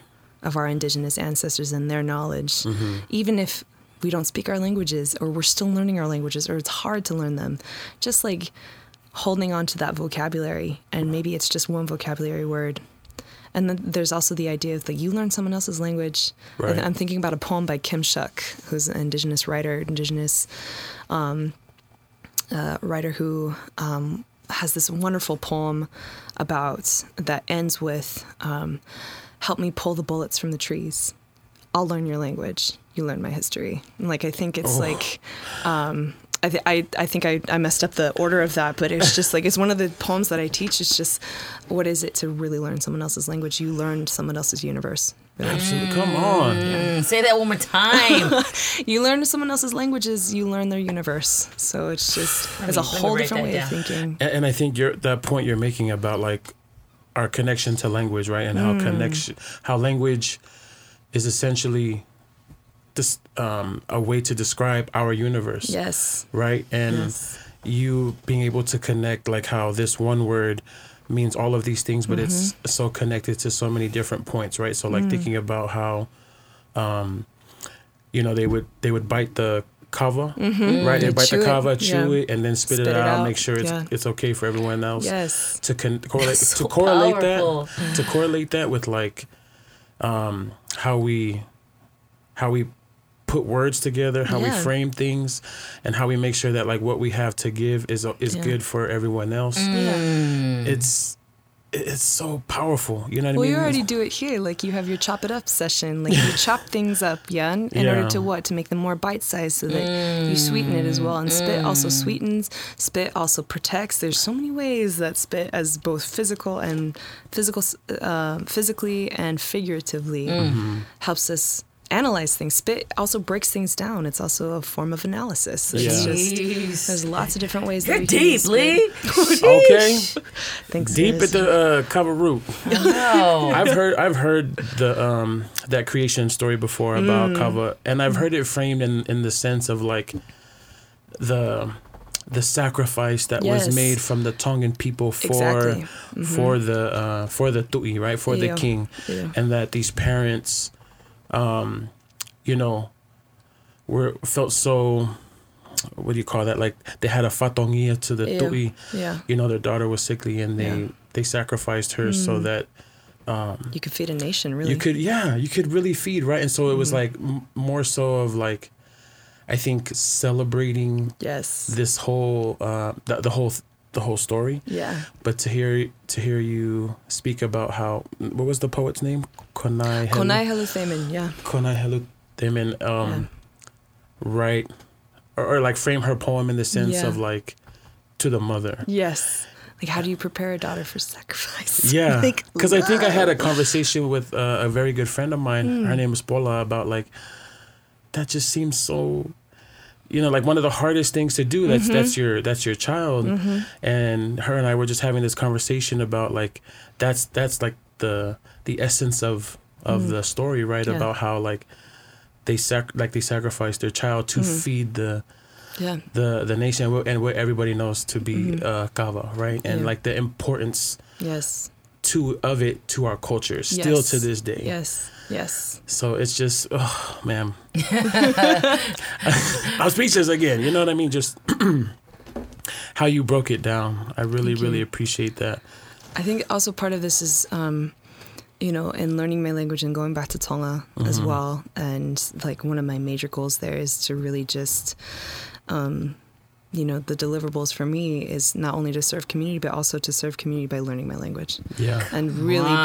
being there. I mean, because I can understand like conversational Tongan and like, and especially when you go to like the funerals and the weddings, you gotta, you gotta, s- you gotta speed up with that because Right. you know, the aunties are like, you know, doing the, the organizing and stuff, and they're all speaking in Tongan. Mm-hmm. Um, and then you know sometimes they'll they'll speak English to you, but also it's just like kind of keep up. You know what I mean? And so Yeah. your Tongan actually gets a lot better when you're in those like stressful, like oh I gotta help out situations. But um, to really kind of work toward that that fluency is so important. What are you looking forward to anything in this process of now that you are in that Yeah. role and you have that responsibility? What you hope to accomplish? Well, uh, you know, really working alongside um, Ponipate. Yes. um, and you know shout out to everybody who got that minor passed the minor in critical pacific studies has been passed Nice. and so Yay. like you know that and that passed um, right before i think a couple weeks before we started uh, you know we all came and, and did our talks at sf state. So that you know we're really kind of riding on that wave of everybody's activism here to really make sure that that curriculum is in place. Um, and so working with pony um, to really and you know I, with everybody there and like you know building community and building connections with all the other all the other folks in ethnic studies um, and reaching out to folks to really um, first of all you know critically listen to what people are are wanting to come out of the curriculum right now. So really you know for the community and the and the folks who like put this together and got this together um, you know really listening to like okay these are our strengths these are our special um, these are our specialties. How is it that we can develop curriculum from there? Um, moving into a major moving into a department moving Yeah. uh, all the way up Wow. so, and then also the other thing is really, really, really connecting with the other folks who are doing this work and have been doing this work, Mm-hmm. not only for generations and, and decades here in the Bay, but also folks out in Utah, out in Oregon, Right, Washington, down right. at uh, down in LA.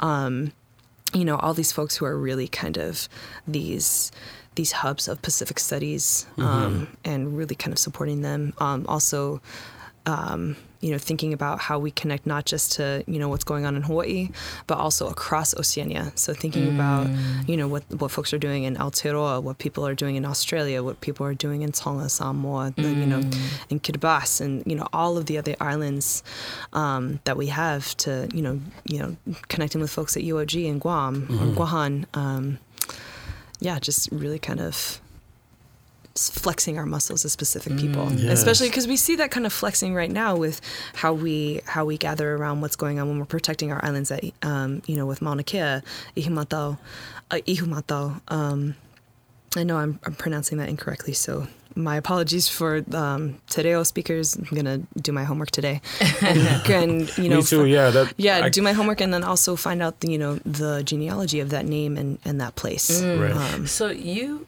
will be in Tonga for a year, right? Yes. In, and then I start um, teaching at state. So I'll be moving back to the. I'll be moving to the Bay for real this time, um, this time next year, and then I start teaching fall of 2020. wow. Yeah. And and then what are you gonna do after that year is done? What's your plan? After so the year in Tonga. Yeah.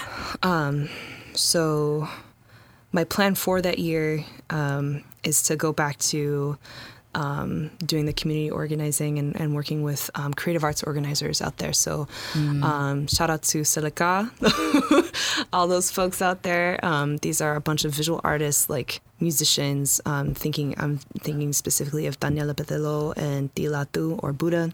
Buddha and Plastic, those are our names. okay. And so um, they have been doing that work, oh gosh, almost 10 years now. Almost 10 years now, um, you know, really opening up a space for youth to come and be free and uh, to learn to paint. Right. Um, to paint what they want, um, to Wow. have community there, um, creative creative arts community that's supportive, and is, is a space there. So I'm going to be working with them um, to continue uh, doing uh, running poetry workshops. So poetry workshops, um, you know, all access. People can, you know, coming together, and then um, with this work with the grant, being able to extend that and expand that so that we can revitalize some of our independent presses.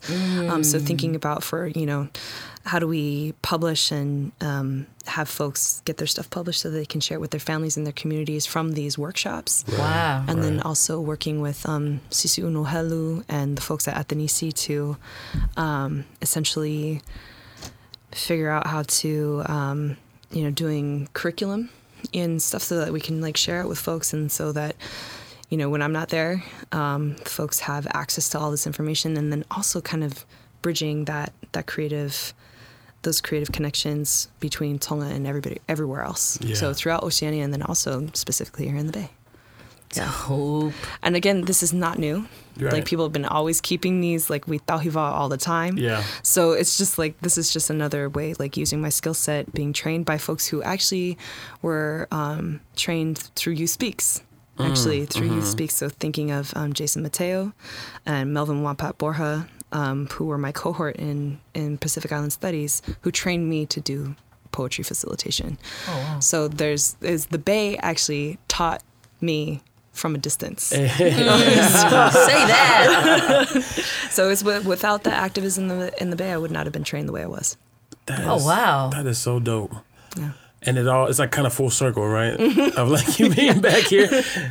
Yeah. I feel like we are fortunate to have you in this space uh, because there not only are you gonna bring your skill sets, right, and but you're gonna bring you're gonna I feel like you're gonna bring um, your your abilities to cultivate a creative space for our community because you know I feel like we always pay attention to what's happening in the islands, uh, especially in um, Aotearoa and New Zealand, right? There's so much art and content that is created there because it's cultivated in that space.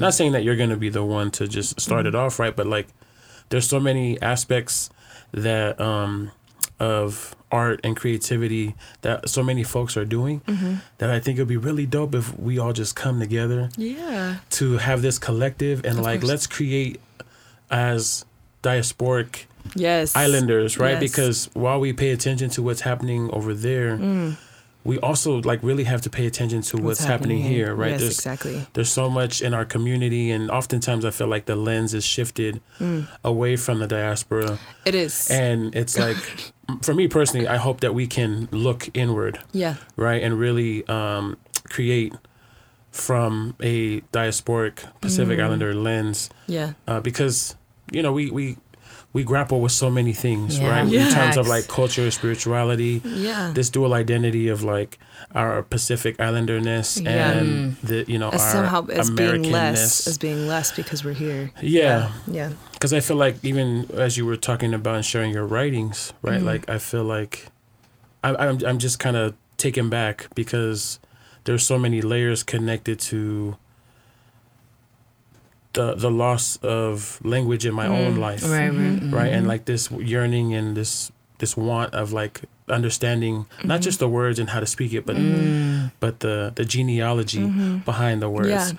right? Yeah. So I mean, I don't know. I'm just thinking out loud about how like you you can help cultivate and create that space And I as we all have been trying That's to true. work towards. I, don't know. also, you know, just um, just again, like I was taught by the Bay from a distance, and there's like always understanding that um, you know you always go into no place uh, like this idea of like no writing shows up naked, no place shows up naked. Like there's there's no there's no such thing as a place without history. Um, it's only in the the exchange of power and the misuse of power and the and the ways that um, power structures work Yeah. that they make us think that there's no history in certain places like oh like history didn't start until writing and the arrival of the west into the pacific into anywhere else. And so thinking about the history of this place as a place where for generations pacific islanders and native people especially uh, particularly as we are guests on this land, um, thinking about those those interactions between our people and that they've always been poetic, and so thinking about that is that that's you know, I'm lucky to be part of that that genealogy, mm. a small part, A small tiny part. tiny part of a huge genealogy. yes, um, So- and also this podcast is part of that too. word. Like just thinking about that is like to have this podcast here is part of that huge genealogy and like mm. putting that together. So yeah, I, uh, again, I'm I'm speechless. You know, I'm really excited for you in terms of like your year you're about to embark on in Tonga Mm-hmm. and all that you're gonna acquire and and and learn and not acquire in a like taking kind of sense, right? That doesn't maybe that's not the right word, but that you're going to that you're just gonna yeah, for yeah sure, these roots. you're gonna learn. Summer trip in Tonga next year. yeah, no, seriously, yes, please. If anyone's traveling there or anything like that, please. And, and then you're coming love to see. back to the Bay, and you're going to start teaching in 2020.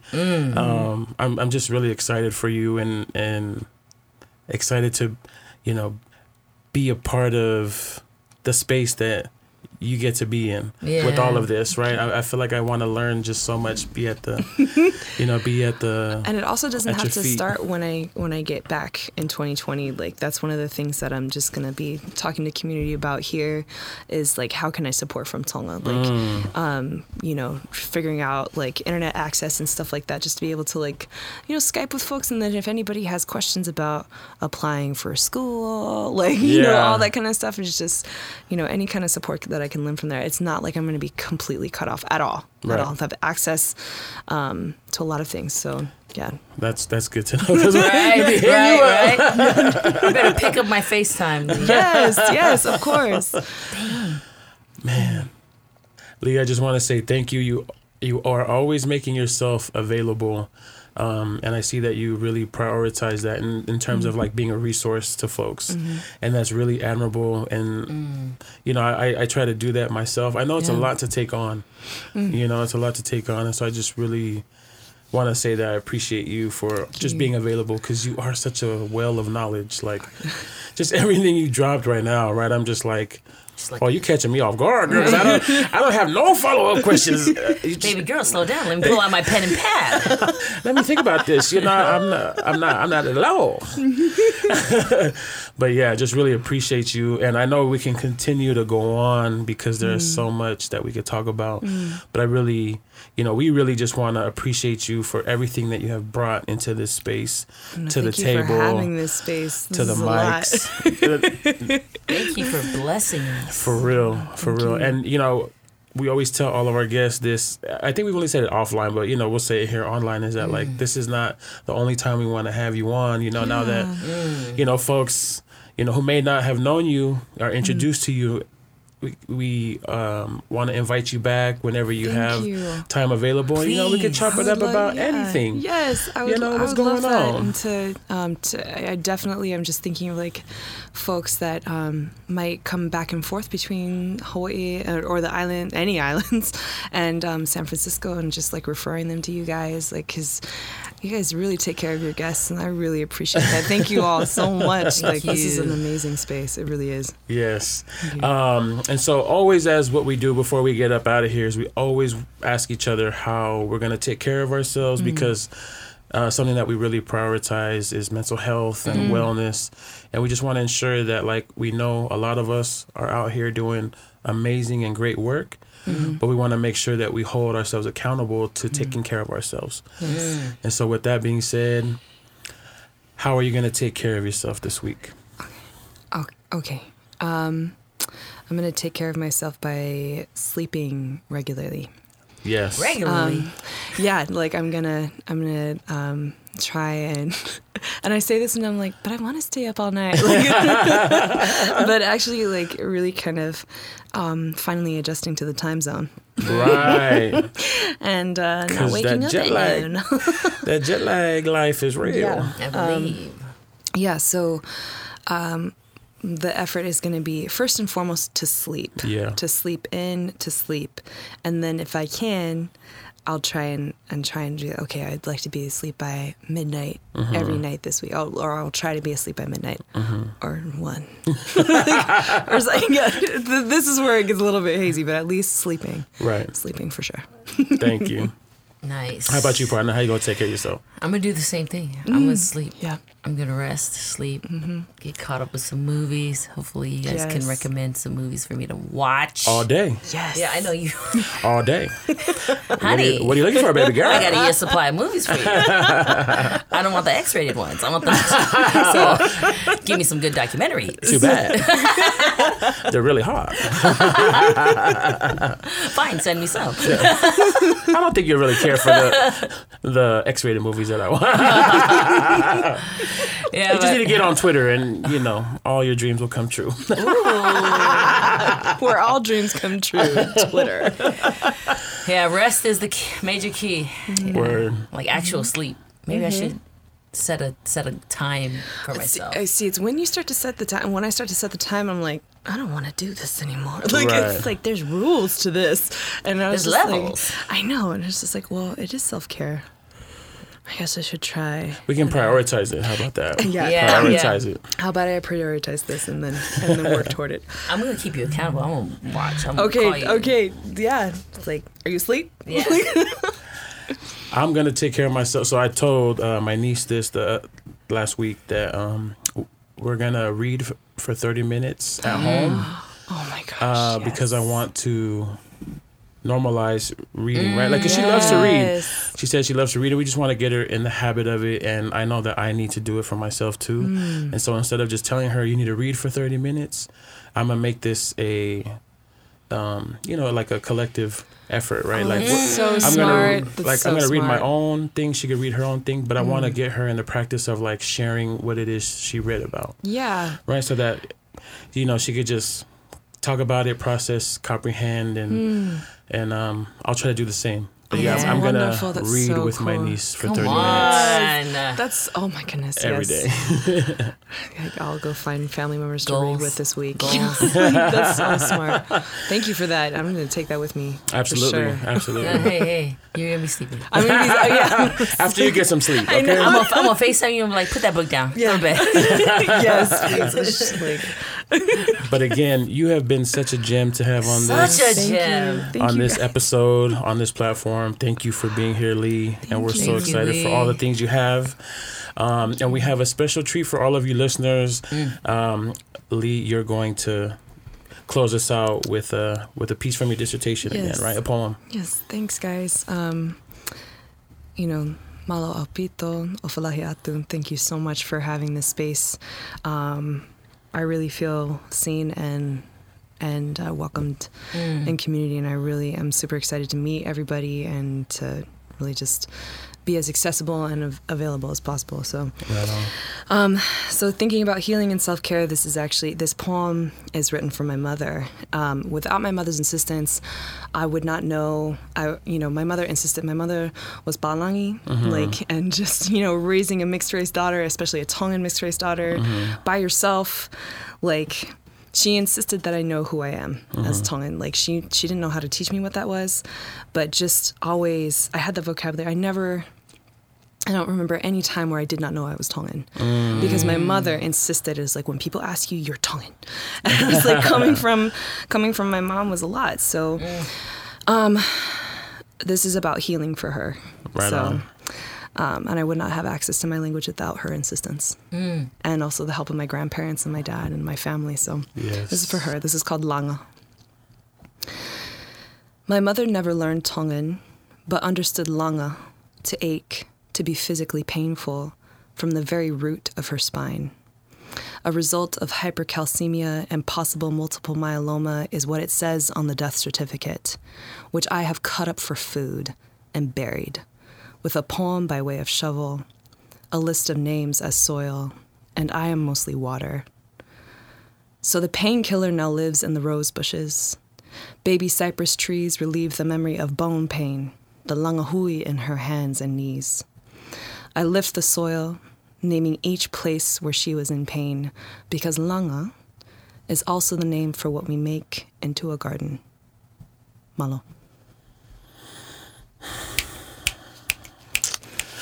Power to the people, y'all. We up out of here. Take care, and we'll see y'all next week. Peace, love, and happiness. Peace.